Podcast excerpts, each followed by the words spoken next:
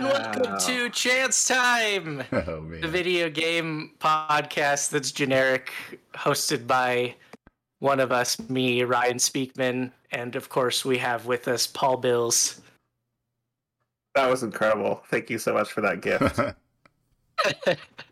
And we of course have Curtis Lowe. I mean, that's it's a generic podcast, but that's not a generic intro song. It, I kind of think it is, but Yeah. I have never listened to a podcast that has a kazoo in the beginning. I think it's generic to me because I made it. And with us today, we have a very special gay guest. I mean, yes, guest. Um, we have with us Joseph Butler. Hi everyone. It's good to have you here as your guest. Here I am. uh, and we're gonna call you a Pokemon expert, but we'll Thank you. probably. Uh, to me, you are a expert on every single fictional character. Well, thank you. I, I do what I can. I feel like I have a lot of worthless random knowledge stowed in my head. We'll see if it comes to use for once. So hooray. Yes, you. By the way, you texted me and you never told me who won between Vegeta and Thor. Well, it's because you were supposed to watch the video. Oh. oh, that was my bad. If it makes you feel better, it was Thor. Okay, it does Okay, make I me was feel gonna better. say I have to know now. You can't just throw that out there and it's like, oh, we'll never know. Yeah, Thor was the one who won it. In the video, he crushes Vegeta's head with Mjolnir. That was kind of cool. Wow. Wait, Yeah. so it wasn't just a guy explaining who would win? It was like an actual battle they made. Yes, to both. Oh wow! So yeah, they do. It was this. It's this YouTube channel called Death Battle. It's really good.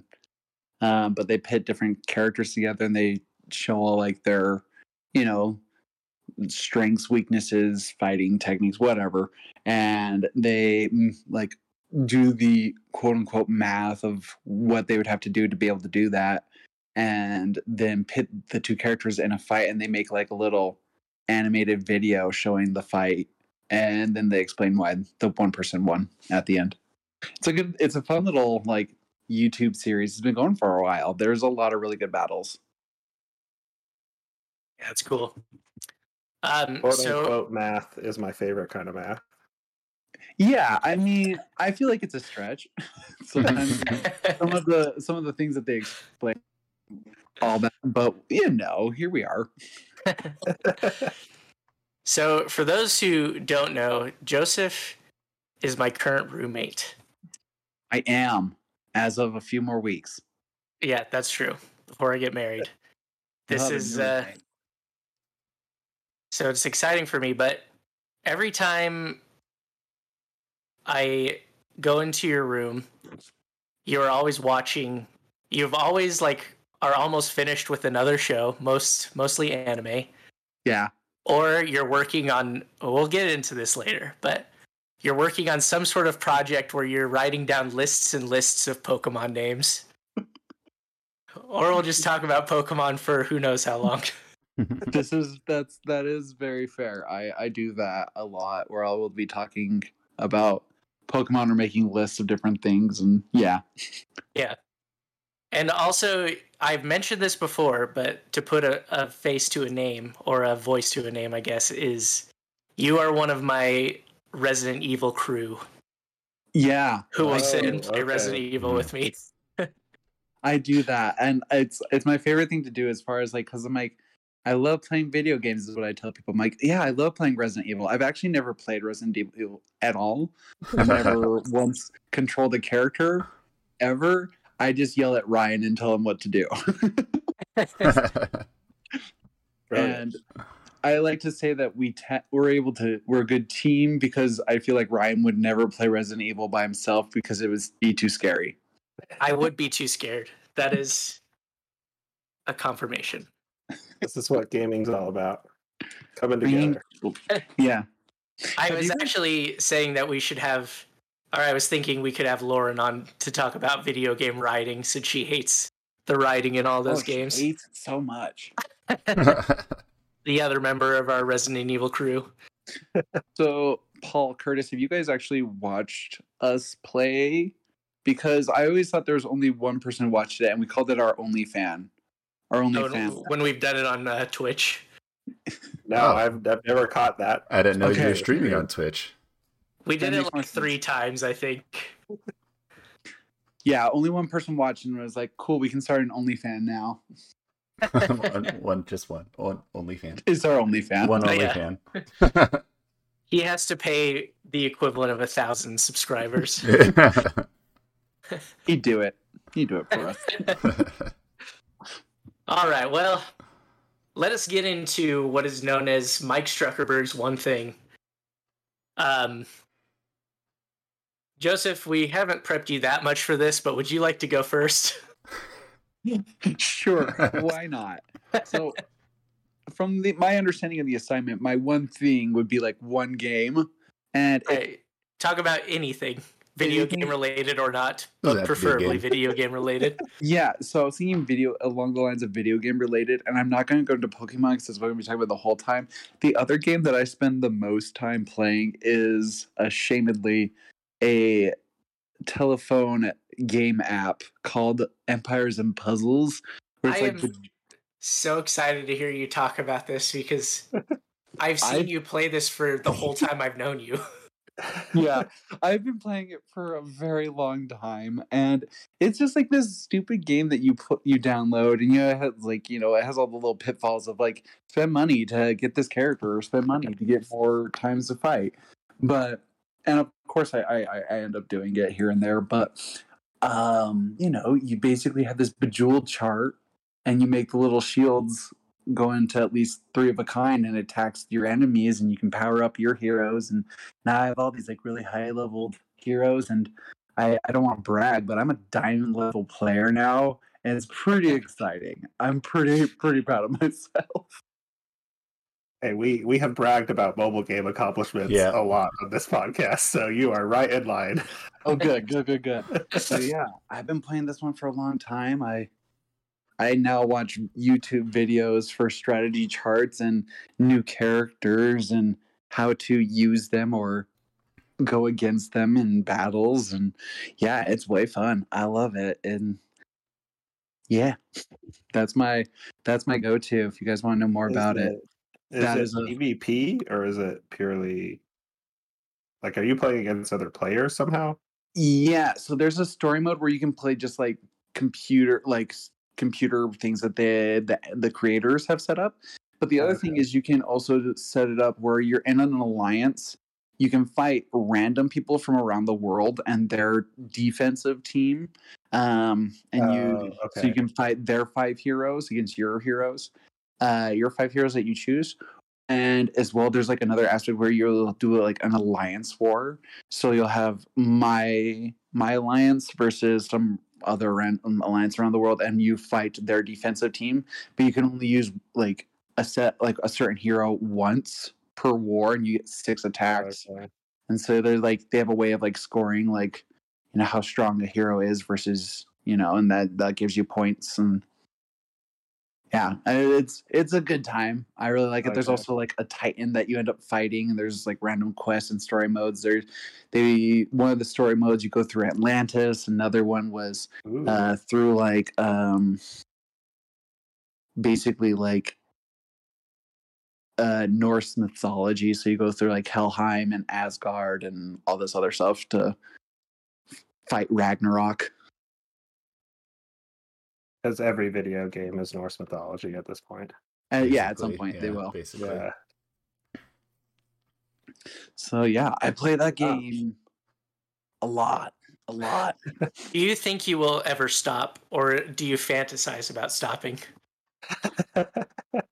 Here's the thing, I'm in too deep. I feel like I'm in, I've invested a lot of time and also money into this thing. I'm just like I can't. I I I I I, don't know what to do. Uh, I've I've done that like maybe in the in the future possibly I could stop.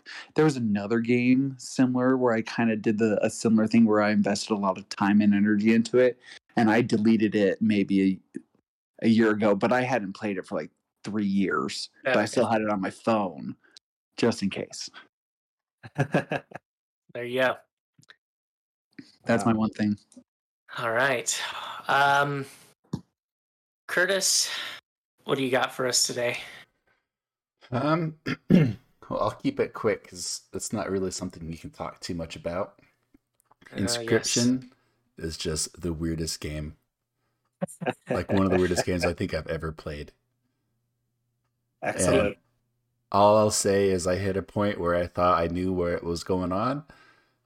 And then the game said, no, you have no idea. And now I'm more confused than I ever was before in my life.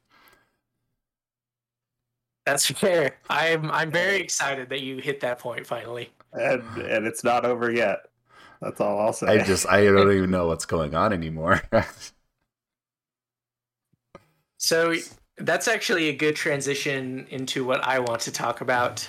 But there's a little bit of preamble before that where I we last week we had kind of talked about I, I had kind of mentioned that a long time ago I was playing Lego Marvel Superheroes and the one character I didn't get was Stan Lee.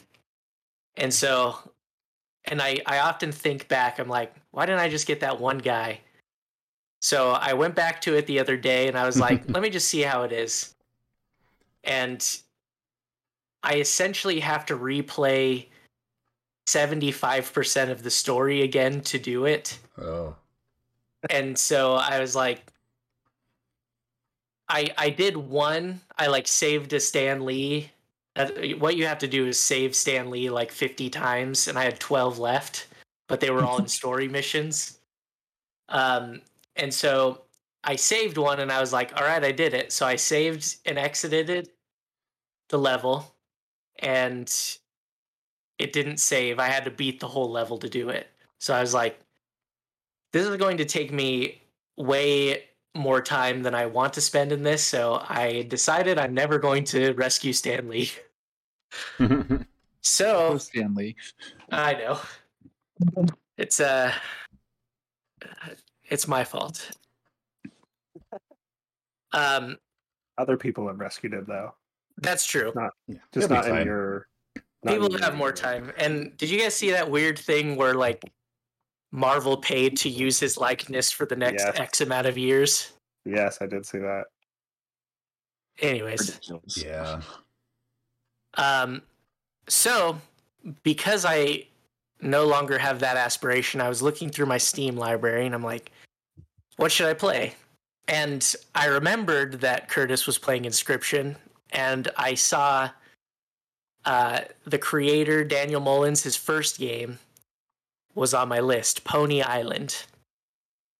So I played a little of that today and yesterday and beat the story mode. It's a really short game. It's only two hours, which is kind of what I was looking for. And you can definitely see that this is kind of like an earlier prototype for Inscryption, where there's like a lot of similar kind of vibes going on. But essentially, it's a game that teaches you very, very mild programming where you're you're playing this game Pony Island and it's a really really basic game but then you find out that there's something more sinister to it and you have to like fix glitches within the game to get more parts of the story and more is uncovered over time and I I might go through it again since it was so short and see I, I know that there's a secret ending. I looked it up after I beat it. And so I might try to do that. Um But yeah, it it filled the time as an interesting story. There is one part in particular. I'm just gonna spoil it. If you don't want to hear about Pony Island, uh skip ahead a little bit. but it, it was such a unique experience in a game that I really want to just share it with you guys. Where there's one one we'll say battle where you're battling this guy and he's trying to out logic you. And so he's asking you a series of questions but he's trying to distract you. And so like there's like text under his name and then like an icon will appear in the the screen and he'll be like here's a picture of a pony. And then his name will change briefly for 4 seconds and while you're looking at the pony you don't realize that and so he's like what did it say under my name? And you have no idea and so you type anything and then you have to start over. Until you like realize oh the the text was changing. But there was one part of it where he was like all right say something really vulgar.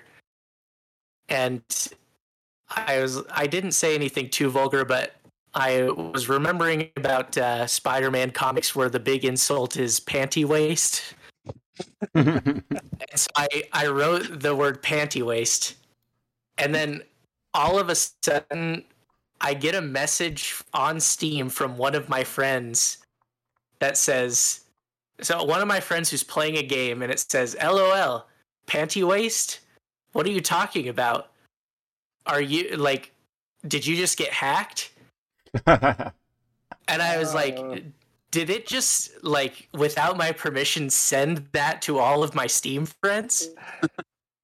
And then i looked in my chat history and the message had not been sent to anybody. And then when i went back he's like i told you you weren't allowed to leave the game. And then he like kills me. And what the heck? I was so confused, and then when I redid it, the same thing happened. But what what I think it's doing is they take one of your friends from your friends list and just copy their picture and make it look exactly like Oh. the Steam Yeah. thing, as if you, he's like chatting you and as if it sent it to that person. Wow, that's But it was- wild. Yeah, it it like it threw me for a loop, but it was re- a really cool cool thing. And then there were a few more moments like that, but that was probably the most significant one. But yeah, Yeah, Pony pretty Island. Interesting game. Yeah. It's weird. All right, Sounds Paul. weird. Uh, it's my turn. Um, I don't. I don't. I don't know what to talk about. Um, I guess. So the the two games I'm playing the most right now, I've talked about both of them too much already on the podcast, but I'll talk about them both briefly. Um, oh, actually, one real quick thing: update on the Steam Deck every single time I turn on the Steam Deck, it downloads the 200 megabyte update for Rocket League and drops the Wi Fi connection like five times while it tries to do that. Literally every single time I turn it on. There's no way Rocket League is being updated that frequently. I don't know what it's doing. It's very annoying. But there you go. There's an update on the Steam Deck. The Wi Fi issue is not completely resolved. Mhm. So. It's a bummer. There you go. Yeah. Um, another game I'll talk about is Fortnite yet again because Fortnite has now the virus has spread to my son in a really bad way. Whereas every single day he wants to play Fortnite in split screen together, and we're getting like weirdly good. Like I we have like I don't know over we definitely have over 10 duos victories me and my 5-year-old son He's a prodigy. yeah cuz well so he doesn't actually shoot very much like he knows how to but he doesn't like to and so uh, mostly well, the most annoying part is every single time we play together, we have to get jetpacks, and the jetpacks are now only in one spot on the island. So we drop to the same spot literally every single time we play. It's getting very annoying. Uh, but we have to get jetpacks, and then he just he loves to pickaxe people. So that's like he, he is finally learning that he can shoot people, but most of the time he just tries to pickaxe people. And if there is anyone downed, he will always prioritize trying to pick up the down person over fighting. So he will run like into the middle of this total chaotic fight and just try to revive somebody. And I'm like, that's not gonna work. Stop trying that. Um, but also the last couple days, he's had us join. Um, he's like, "Can we have a whole team?"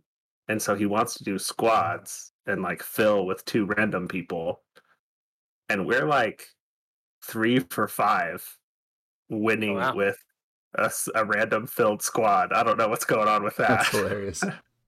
yeah. So he like most of the time he, we win. He doesn't even kill anybody, but he does. He's really good at healing and carrying healing items, and he's really good at monitoring my health. And he will constantly like run over to me and be like, "Dad, you need shields," and he'll throw shield potions on the ground for me. and I like sometimes I don't even notice that I've lost my shields. So it's a really weird like he's taken the support role Yeah. without me like telling him to do it. That's just what he's decided he will do. That's his role on the team. That's incredible. It's really interesting. yeah. So yeah, we're like I don't know, like we don't win. We have like a I would say like a 20% win rate maybe. It's like really surprising to me. Um, so that's been fun. And then the other game I'm playing is, of course, Persona 5, which we talked about last week a little bit. And I, this game is very easy to spend time with.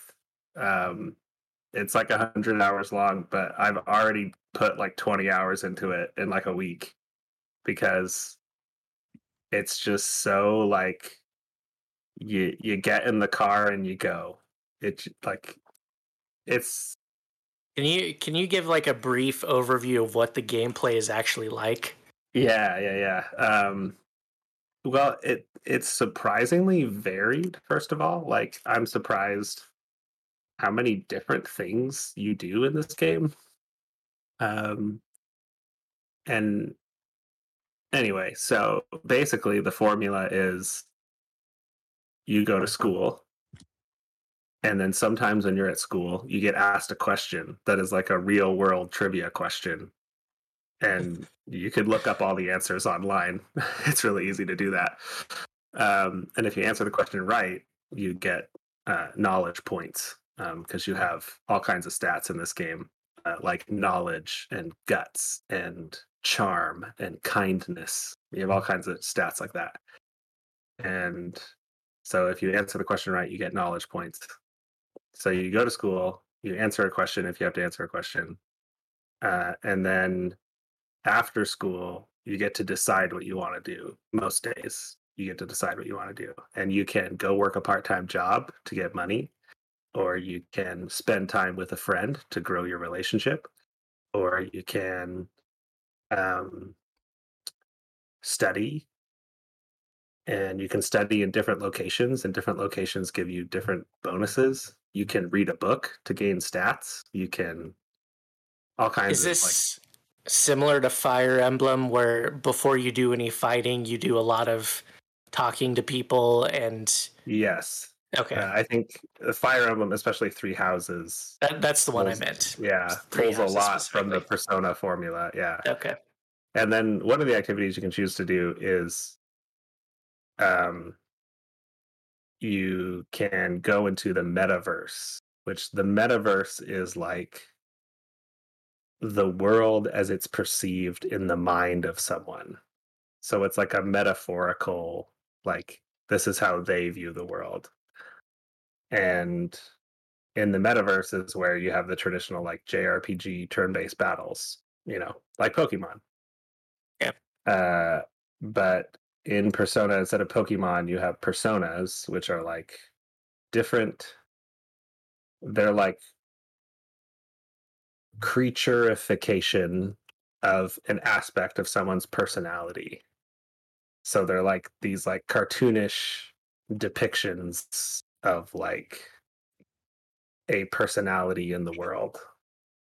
Yes, I'm And- familiar with Jokers from Super Smash Brothers. Yes, yeah. Yeah, so he has Arsene, but Joker can have multiple personas. Most people only have one, but Joker Okay. can have multiple.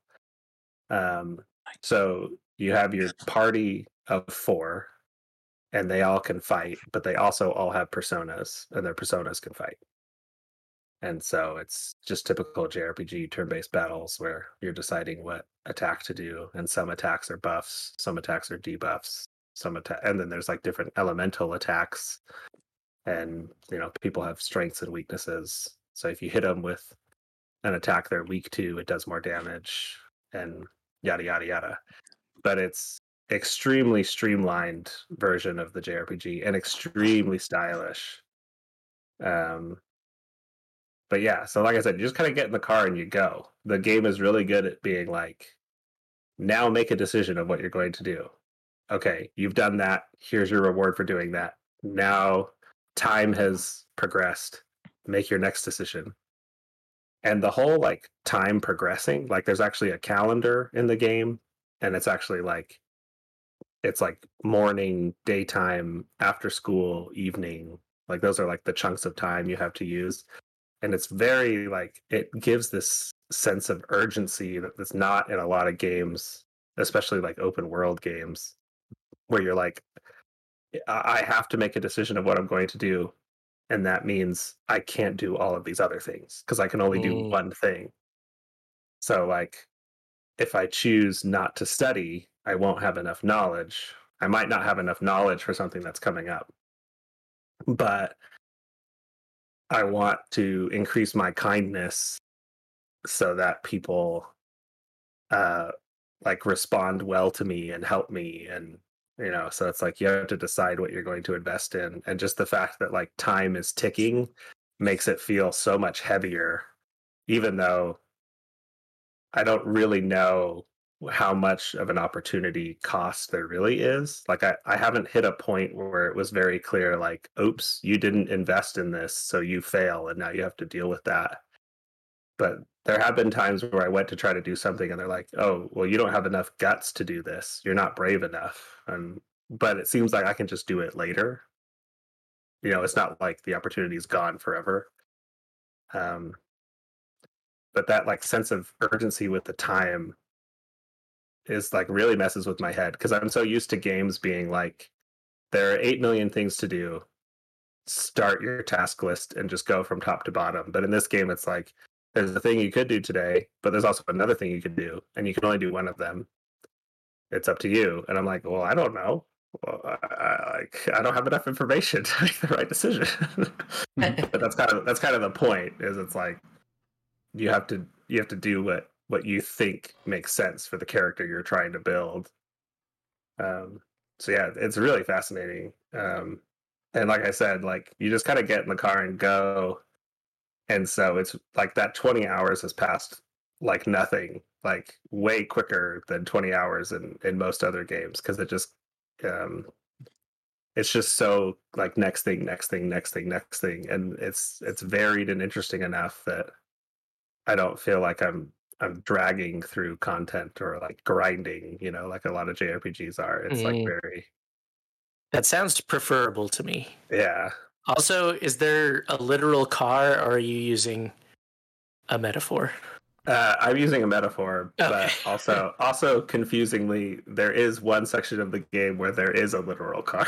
Isn't, there, isn't it like a big black van or something like that? yes, it's uh, it's actually one of the funnier jokes in the game so far. Is there's this character that looks like a cat, and everyone calls it a cat, but the character can talk and keep saying, "I'm not a cat."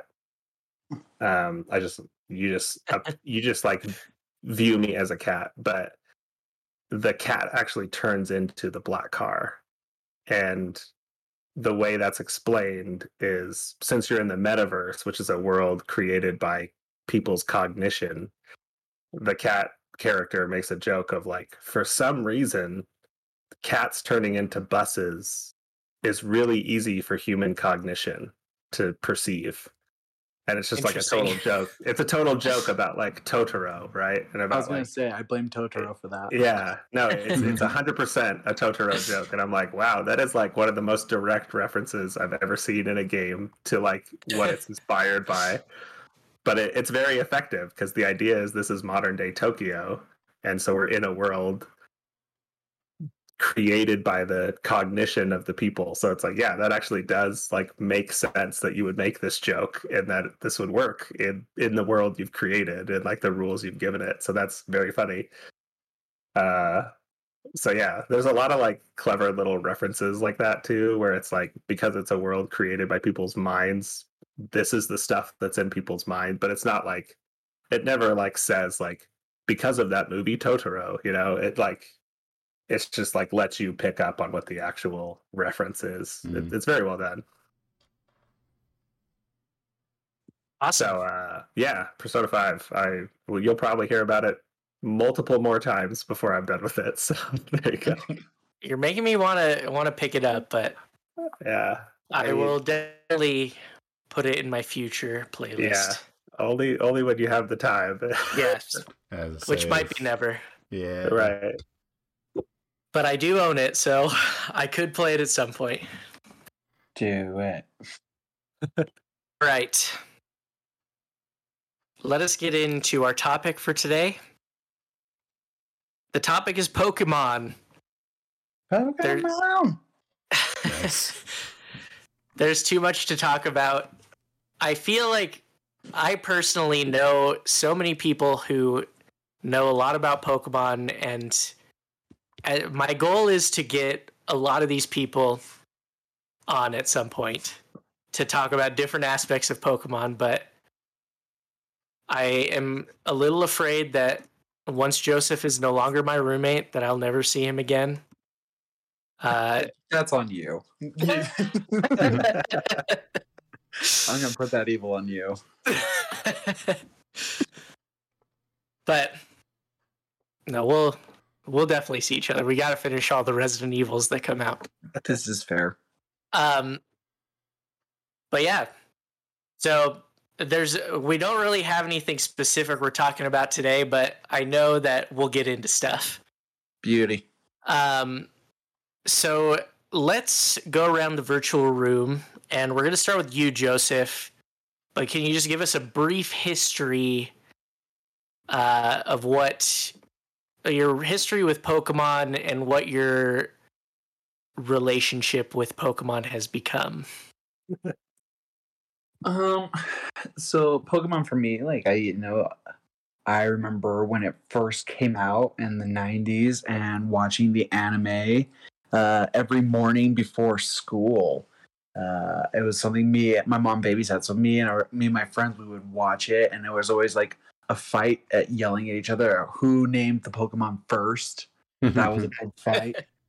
um, and uh no so like i never got into the the trading card aspect of it because it cost too much for my taste and i got into the games later on in life but i would say i really was like into the anime at first uh now that i've gotten older i kind of dabble with a lot of different things i enjoy you know the the playthrough mode i enjoy the playthrough mode i enjoy catching all about the pokemon i like to have i try to complete the deck as much as I can.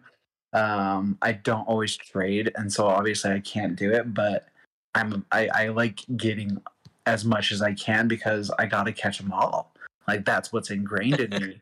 and actually, I've been going through the different generations, and I have some strong opinions about the generations because of the fact that I can't catch them all in every generation. That that puts them down on my list quite a bit. Um, but I, you know, I kind of like dabble in a lot of different things of just like, how do I make the best team to go through the generation and dealing with like the trainers, the the rivals, the elite four, the champion, and the gym about gym leaders. um, and trying to figure out what's the best team, what's the best moves, how can I cover myself. And I like to. I've been getting more into the competitive scene.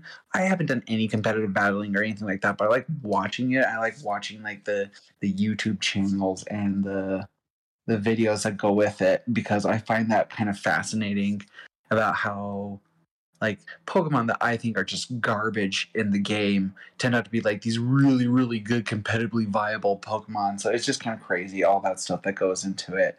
So I, I have kind of been dabbling. I feel like I know a little about a lot of different aspects about Pokemon. I think that's kind of where I am.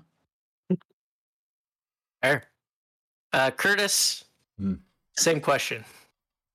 Um, trying to think. I think I first got into Pokemon in second grade with the cards mostly.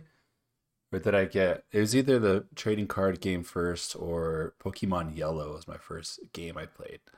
Nice. Um, I still have all my Pokemon cards. They're sitting in the basement somewhere, I think. um, I didn't really get too into it. I don't have a lot of fancy, nice cards. Um, I still remember when though. Uh, what? I think I got a Dark Charizard foil card once that was stolen from me in Mhm. second grade, Oh, and I know who did it, and he never fessed up to it. How did you know? I don't remember how I knew, but I do remember that You do in your soul. I knew in my soul exactly. Um, no, but later, but I, I had a really nice Chansey card, and that went missing too. And I remember it must have been in recess because I can't imagine I just stormed out of class in the middle. This was in second grade, um, but I remember going into the hallway, finding his backpack hanging in the like in the hall, and opening the side pocket and pulling out my Chansey card and be like, "Look, I knew you took it. Now where's my Dark Charizard Ooh. card?" And he never fessed up to it. wow, Uh, so. I wonder if he still thinks about that. Wow. all. I still every what once in a while. were you in when this happened? A second. Wow. uh, man. Yeah. So anyway, Do you remember his name? Can we shout him out on the podcast? I do remember his name. All right, let's let's give a special shout out to this guy who stole your Dark Charizard. If you have it, give it back. Yeah, give it back. I don't need to actually say his name, but I have no way to contact him or anything. Yeah, Wouldn't that be don't give him funny? that. Like twenty You know- years later, be like, where's my dark Charizard? I know you took it in second grade, man. I feel like Um, there's also a version of this story where you get back your Chansey card and then you go down the street and you solve a local murder or something and you become like a detective. oh man. Yeah. Anyway, that's a Pokemon story from my past for sure. Um, other than that, I only played so I I remember going to like little there weren't tournaments, but like get together things that like the like the it wasn't even a, yeah, it was a mall in Burley, Idaho to play Pokemon with other kids. and I got like the little book where you get badges in it, you know. So I did Oh, that yeah. a little bit. Um, I remember a kid just trying to throw out a Blastoise or something without evolving it, and I was like, "That's not how you play the game." He's like, "Yeah, it is," and he wouldn't follow the rules, and that was fun. What a punk kids in Pokemon, man. No, I'm just kidding. yeah. Um, There's, there's some trauma here for sure. this is why I don't do Pokemon anymore. No, I'm just kidding. Um, but yeah. Uh, other than that, I played Yellow. I had, I want to say I had Gold, and then Sapphire, and then after that, I never really played a Pokemon game again. Um, I just fell off of it for whatever reason. I don't really know why. So, sorry, that's kind of an abrupt ending. But Yeah, it's that's all just that's just how it went. Paul, what about you? Yeah, um, for me, it definitely started with the anime as well, but then it quickly became all about the cards. Not even playing the game, just collecting the cards. Uh, I remember there was a there was a girl at our school that I don't I don't know what the connection was, but she had some connection to get Japanese cards, which was like instantly way more valuable because it was like Japanese. they, yeah, I, I don't know because it was like from the home country of Pokemon, even though it was like the same cards printed on the same paper, just in a different language. but uh, I remember in particular, she had a Japanese Sabrina, the gym leader card, Ooh. And I wheeled and dealed. I don't remember what I gave her, but there was much negotiation, and I finally secured the Japanese Sabrina trainer card, and that was a that was a victory in my young life that I remember to this day. Um, I was really into the cards. I went. I remember going to the movie, the first Pokemon movie, and and the most exciting part to me was getting like the exclusive card that came with your ticket. The little like they had like four different cards you could get. You Remember which one pretty you got? I got Pikachu, and I'm pretty sure I still have it. I 'Cause it think had, like- I got Magmar. Yeah, it had like the special gold foil, like kids WB logo in the corner, and it was awesome, and it was very important to me. And I remember crying in the Pokemon movie when Ash dies and being so embarrassed and like really mm-hmm. hoping that no one saw that I was crying because Ash died, and all the Pokemon cry for him, and their tears combine and resurrect him, and it's a beautiful moment. It is a beautiful moment. yeah. And it was it was really kind of uh, very emotional for me and now I like again i was like so embarrassed and i was like oh did anyone notice like i can't no one can see that i cried about this like it's just a movie uh, Little yes, did you know, I- all the other kids around you were crying too, I all doing the same crying. thing. They're like, "Oh, no one look." oh no ash you're so important to me I do want to. I just looked up what the cards were. I got Electabuzz for sure.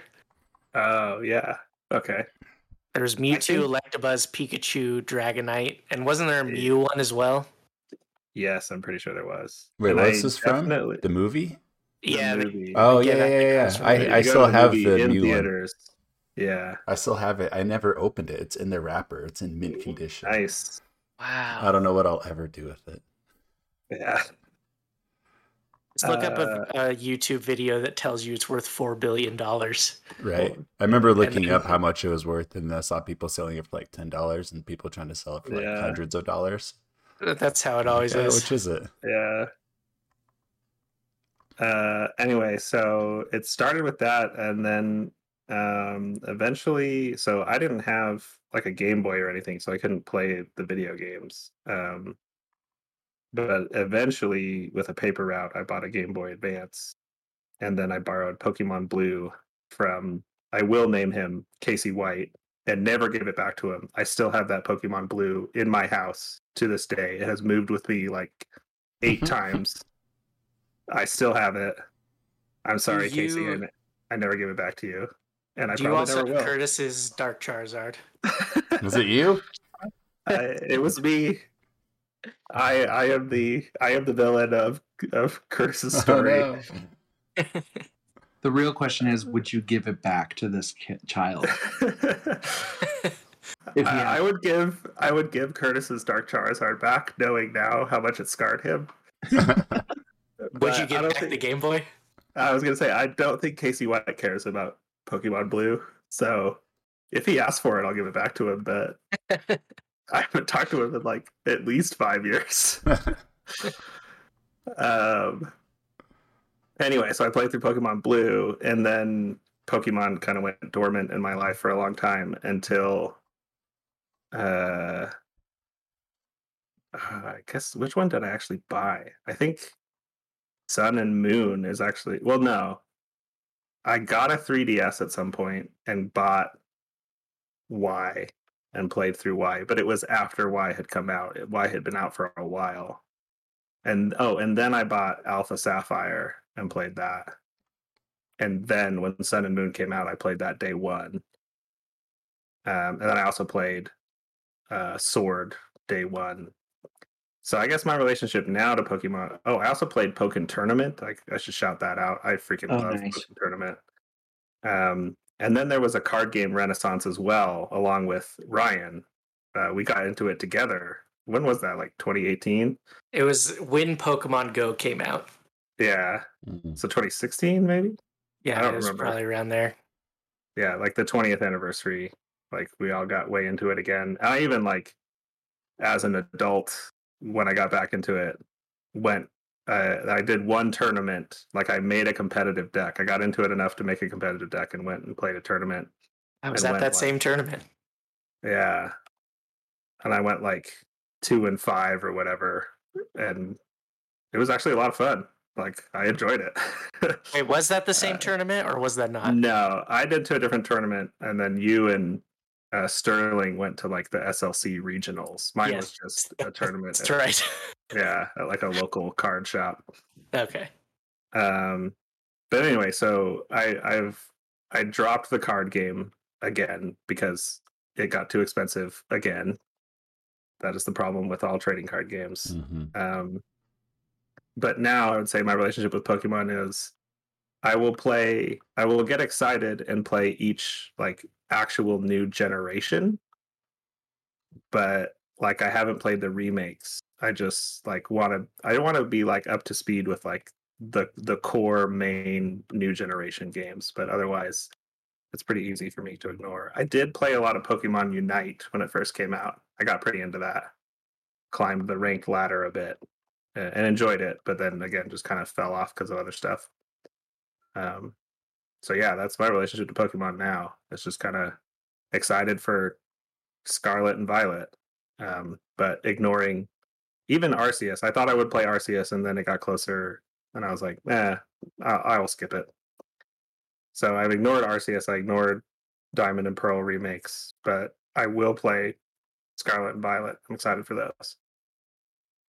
Awesome. Uh, just real quick, third or fourth grade, I didn't really know what Pokemon was until everybody at my school was like, Pokemon is the only thing you need to care about. And I, some kid told me he was going to give me a Pokemon card. And I like hounded him when he told me that. I was like, So are you going to give it to me yet? And he was he seemed hesitant, but finally he gave me a Farfetch'd card, Nice. And that was it. Like for like, I there I had a neighbor. We would talk about Pokemon, and he got me Pokemon Blue for my birthday, and I got into the cards. Also, purely collecting. Um, I had a lot, and then oh well, I'll get into what happened to the cards in a bit.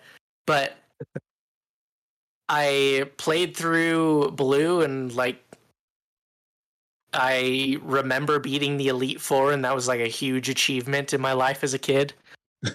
um, and yeah, I I watched the anime after all of that for a bit, and I but I didn't really get super into it other than like the reruns of like the first season that were always played on TV. Um, and I remember seeing the movie. But then I remember it got to a point where it was embarrassing to admit that you played Pokemon. I think it was like in sixth grade. I remember one of my friends telling me in secret that he still played Pokemon, and he was like, you could tell the sense of shame he had about it. and I like remember that sinking over. And I do remember at one point my mom asking me, like in fourth or fifth grade, like what I wanted to decorate my room. And I was like, I want a Pokemon room.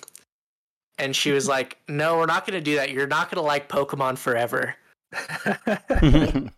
And I always think about that to this day because for a while it was true. Because once it got to the point where I like, it was kind of embarrassing, I fell off. I never even got to the next, uh, like the second generation. I only ever played Blue, and my reference to Pokemon was only Smash Bros. for a very long time. But Smash cut to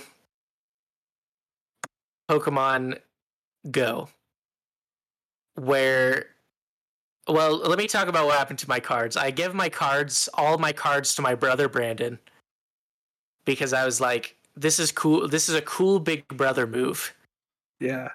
Oh yeah. Um, like giving him all my cards and like this means a lot to me, and so like. By the way, never I'll never forget the day I opened up a pack and saw Charizard in there. Like that was like that was another moment that I'll forever hold dearly. Yes, that that was life. Yeah, Charizard. But I give them. It's so true.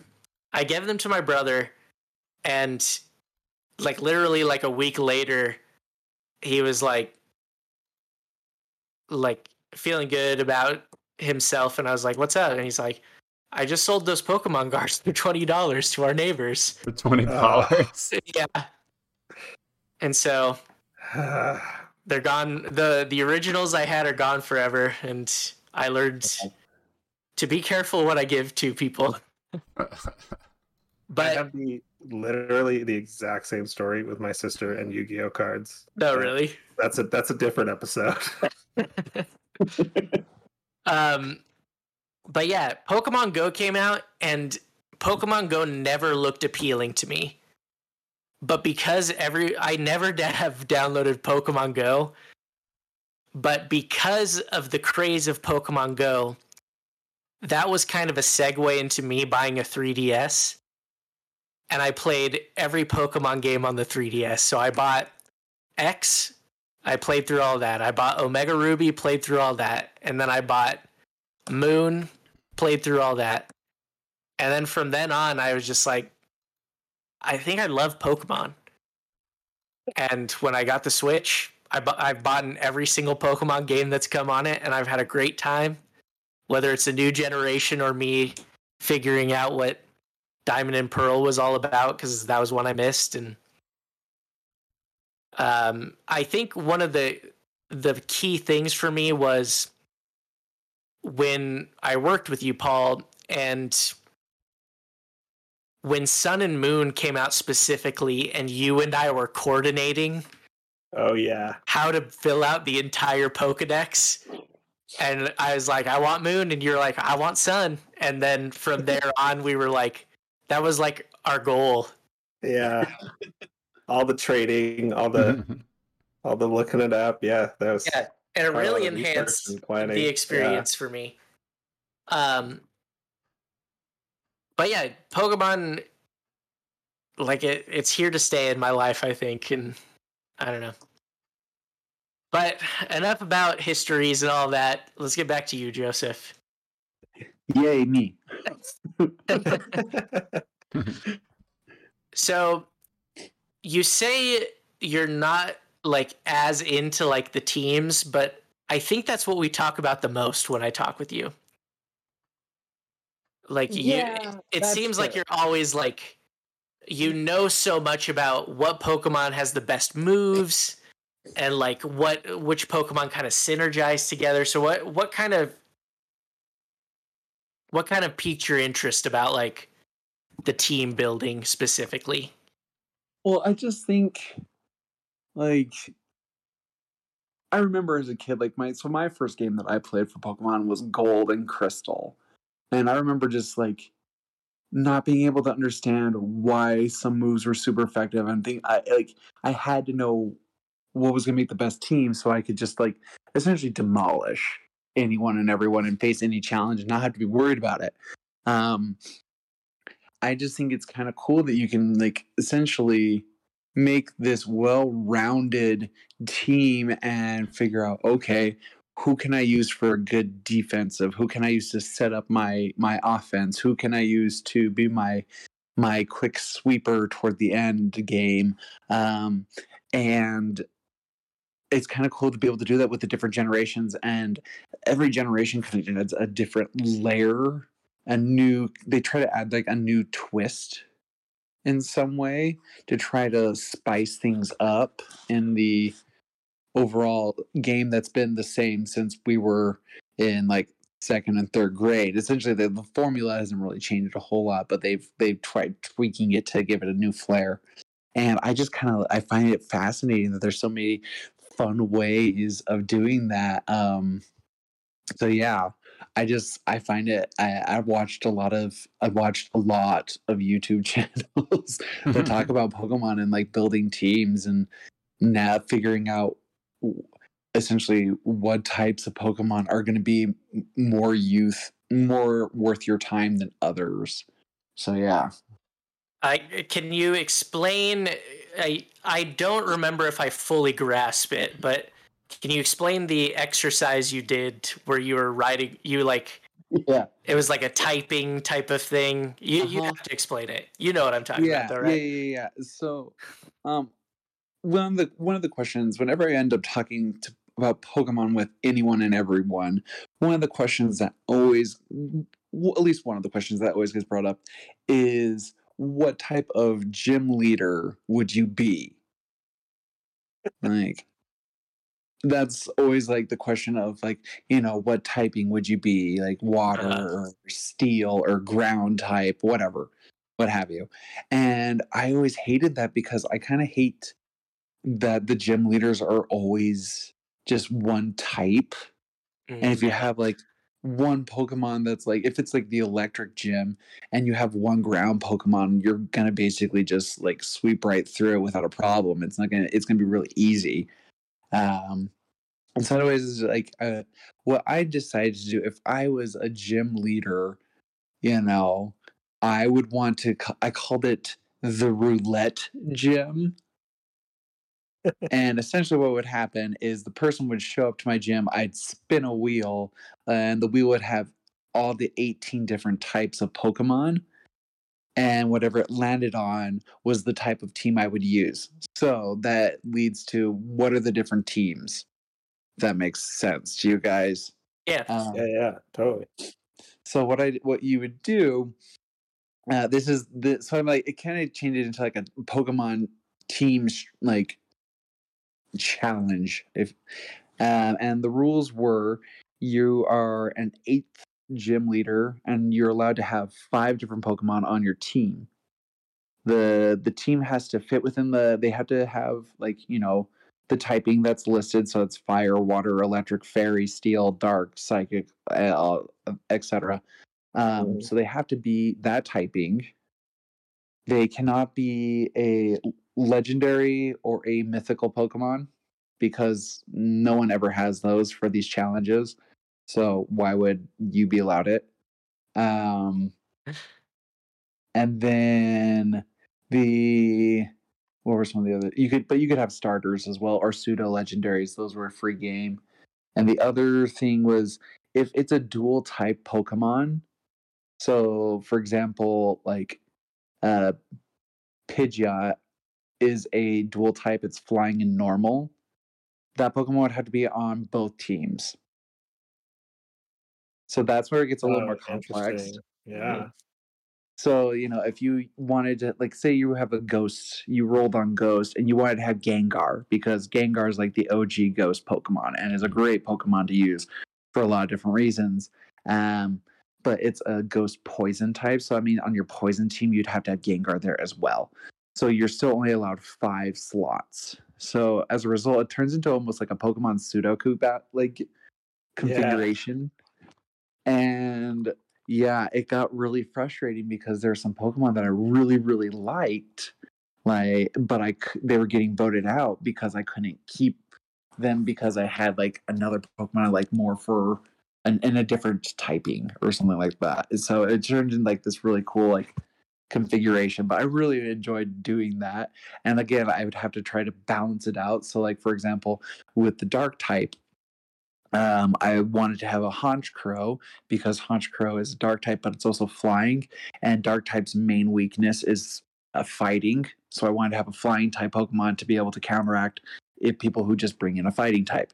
Um, so yeah, I had a lot of different like ideas of trying to figure that out, and I never even, I feel like I made a full list of my 18 so it was like in the end it's like 18 different teams of five and i think yeah, I had like a bunch of different Pokemon, but I ended up scrapping it because I didn't like it toward the end. I'm just like, no, there's a lot of different things I would change it.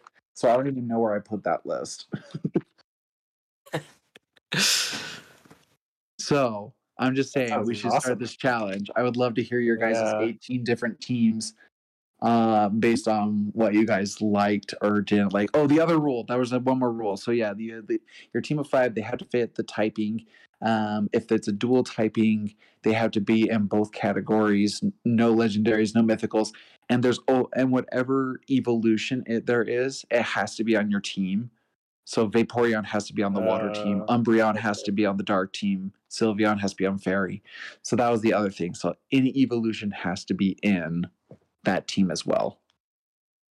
But there's not an evolution for every type. So No, some- there is not. Yeah, so some teams would have to. Okay. Yeah. Okay. So some teams you only are allowed four slots versus other teams you can still keep your five. Did you say fairy type? Yeah, there's a fairy typing now. They added it in generation. I think it was X and Y. Yeah, Yeah, X and Y. It's six, I think. Yeah, Gen six. Because Xerneas is fairy type. Uh huh. Mm. All right, that leads me to a question for you, Curtis. How out of the Pokemon loop are you? I mean, I know I'm you've, lost. you've you've hinted at it many times before. Uh, uh, well, what is there? Is there anything that would get you back into Pokemon, Curtis? I just feel like I'm so out of it now that it's be hard to ever get back into it. You know? Do you think if your kids got into it, you would get back into it, or would you just let it be your kids' thing? Um, I'd probably just let it be their their their thing. Honestly, I mean, I would play with them a little bit and stuff, but I wouldn't go out of my way to play on my own. Probably just because I'm Yeah. so. It's been so long, you know, since I played any of those games. Like Pokemon Go was the last time that I was like, "Hey, yeah, Pokemon is cool," and it was okay because it was originally it was just like the first generation, you know. Mm-hmm. And then they started adding the next few generations. I was like, okay, I kind of remember the second and third. That seems familiar. And then they kept going. And I'm like, I don't know who any of these ones are at all. Like, I'm just kind of confused now at this point. So, yeah, I just, I'm so, I've been so like detached, you know, like out of the Pokemon world that I just, I didn't know there was a fairy type. I had no idea. I didn't know how many like how many EV evolutions are there now? I only remember like the the water, electric, and fire ones. That's all I remember. There are eight, I believe. Wow. Yeah, so Okay. there are the three with Fl- Flareon, Jolteon, Vaporeon, Yeah. and that's Gen 1. And Gen 2, they added Sylveon and Umbreon, which is the psychic and dark typing. Um, and um, I forget, I think it's Gen 5. Yeah, Gen 5. They added a Leafeon and Glaceon for ice and grass. And then then Gen 6, they added Sylveon, which is a fairy type. So what type does it? What evolution type is missing still? Um, so they don't A fighting type? have- Isn't fighting a thing? So Yeah, fight, they don't have fighting. They don't have rock. They don't have ground. They don't have flying. They No don't steel have steel or bug? or bug. Steel I think or that's it. Bug? Okay. Yeah. Oh, so yeah, there there's poi- not There's not a poison one, is there? and poison. There you go. That's the other one. I was looking through, making Or sure. ghost? Yeah. So Oh there's my no god. fighting. okay, so There's a lot. There's, no- there's a lot. hold on. How Because there's 18 types, so that means 10 of them are missing. Yeah, there's a they so there's a lot of types now, and like 18. Wow. yeah, Yeah, there are 18 different types. And a lot of people are hoping that they add a new typing to this new generation for Scarlet and Violet. I don't think it'll happen, but a lot of the people who do, who are really in the competitive scene, are hoping that they will add a new, new typing of Pokemon. I hope so too because What I just like would it Shake up the meta. Um, They so they should call it plasma. Plasma has been thrown out there actually. The other Oh, one is nice. sound. The the Sound. sound typing because there's a lot of Pokemon that already kind of have a lot of moves or things based off of sound, like Exploud and Chatot are two really good examples of Pokemon that use sound for attack. Isn't isn't there a There's a legendary that is like a s- it's is like a music note singer. Yeah, yeah, Meloetta. Meloetta. She's a yeah, she's a mythical Pokemon. yeah. That would be a weird type. Like, what would Yeah. it be strong and weak against? So they're hoping that it would be Silence. strong Uh. against the. So they're hoping that it'd be strong against uh, the fairy typing because what's happened in yeah. like the competitive scene for the longest time, the dragon typing has been like broken to use. Like everyone's using dragon because uh, it's only weak against dragon types and ice, and ice is competitively just really weak and you can counter it very easily because it has so many weaknesses um but so they so because dragon was such this competitively offensive pokemon they added a fairy typing because the fairy and the fairy type would essentially is the counteract to dragon and it worked against dragon but now fairy type is by far the most broken in the competitive scene. So they're hoping that this that a new typing would be strong against fairy but also weak against the two weakest competitive typings which is bug and ice. So it'd be like strong against fairy weak against bug and ice. So that way some pokemon that are kind of not great would be better and some pokemon that are a little broken would be brought down a little bit. So it's a little more even play and more diverse strategies and pokemon are being thrown into the competitive scene. I think the new Pokemon type should be human, human just because they have so many that just look like people now. uh, i know there are I don't like the humanoids But it's like every every single one is just like if it has a third evolution, there's a fifty percent chance that it's just gonna look like a person at that point. right. That's actually a big like there's a lot of complaints about that, especially like uh with uh the starter Pokemon, that all the starters end up being bipedal toward the their third evolution. And everyone's like, enough of it, we're done. Like, why? Except it doesn't my, need to be uh, this way. Except my boy, the grass monkey. I forgot his name. Rillaboom. He didn't though, did he? Right? Is he just a gorilla with He's a a gorilla. So not technically. but Thwackey is. Yeah, that those ones make me feel weird, but I I'm my official stance is I'm okay with the ones that are just like teacups. like I don't mind it if it's just like an inanimate object who's been possessed by a ghost. Isn't there like a chandelier or something like that, or an Yeah, ice cream yeah. cone? Oh, I actually really like Chandelure. It's it, I think it's a cool Pokemon. Yeah, Chandelure, And- Chandelure. Chandelure is very fun in Pokken tournament too. Very good believe that. It's to in Pokken tournament. That's incredible. yeah. Is there not an air? I guess flying. Yeah, Flying, flying yeah. type. Is that the air type then? Okay. But interestingly enough, so every so every generation they add a new flying type. Um, you know, the regional bird. Mhm. Um, and it bothers everyone because it's always a dual type of normal flying.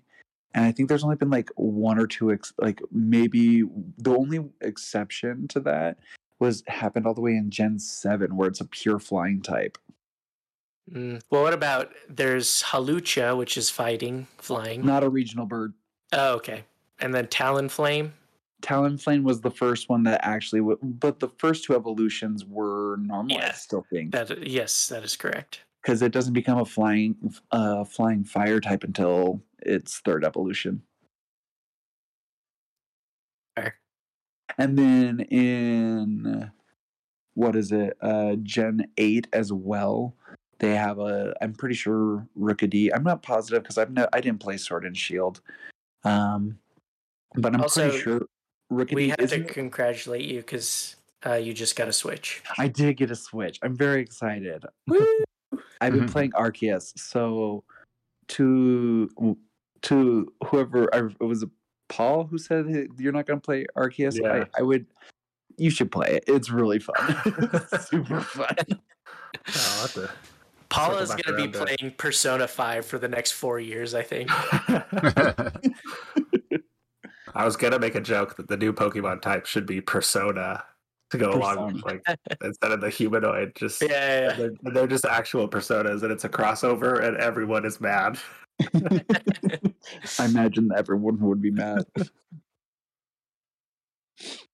Uh, right, Cor- by the way, Corviknight is flying steel. Yeah, so yeah, I'm pretty sure Rookidee, its first form is pure flying. But essentially, it still took all the way to Gen 7 for them to have a pure flying type, which I thought was ridiculous to me. They're always like flying normal type. I'm like, why?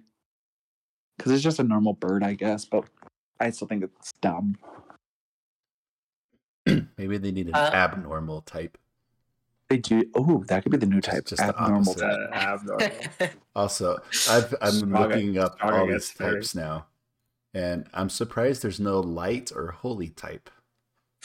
Ah. So Because they have a dark is it type. Fairy. Yeah, the dark type. Fairy Yeah, is I guess kind fairy of, could Is say that that. what it is? but holy would be hilarious. I Yeah. like the idea of holy. Holy. 'Cause Pokemon there's Heaven already- and Pokemon Hell. There you go. Yeah. There's Yeah, already like yeah. Pokemon Angel, Weird. Pokemon Demon. There's Demonic. already like cosmology to Pokemon. Like Arceus is the creator, isn't he? Like yeah, that's true. Yeah. so there's already like it's it's gone well beyond animals already. So holy and heaven and hell actually wouldn't be that out of place. I'm pretty sure Arceus' is like signature move is like judgment. nice. um, so another thing I, I wanted to ask you about, I think you recently did this, but I've seen you watch a bunch of videos on this. Uh, didn't you just do a Nuzlocke play on one of the games? I did a soft Nuzlocke, yes. Okay. Will you explain to everyone what a Nuzlocke is and what that entails?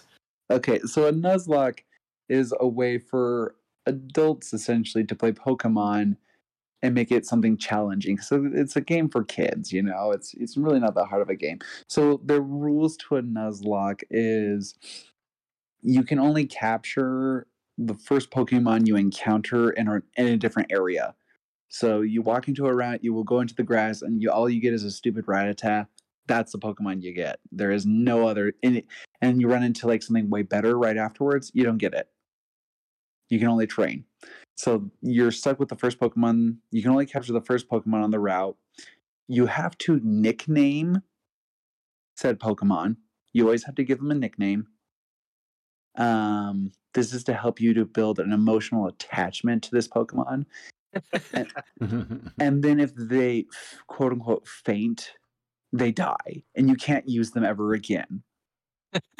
Don't you have So to like again- literally release them? Isn't that one of the rules? Yeah, you have to release them. You it's they're dead. they're gone. Um so again, so you you end up naming them and you get this emo like you're trying to be creative. I'm like so I did this Nuzlocke and I did it with my uh with what was it? Alpha Sapphire. Okay.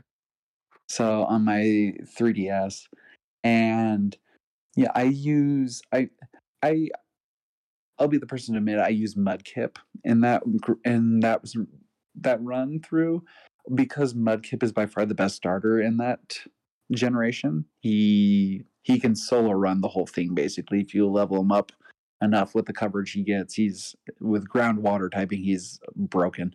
Um so anyway, so I was doing my thing. I named him. I forget. I think I named him like Slaps or something like that. um, but the first Pokemon that I caught was a Poochyena. It's a little puppy guy. For those who don't know, he's this little puppy. He's a dark type, and it was a girl. And I named her Lady Macbeth because it was a dark type. You know. Ironically, she was the first to die, but.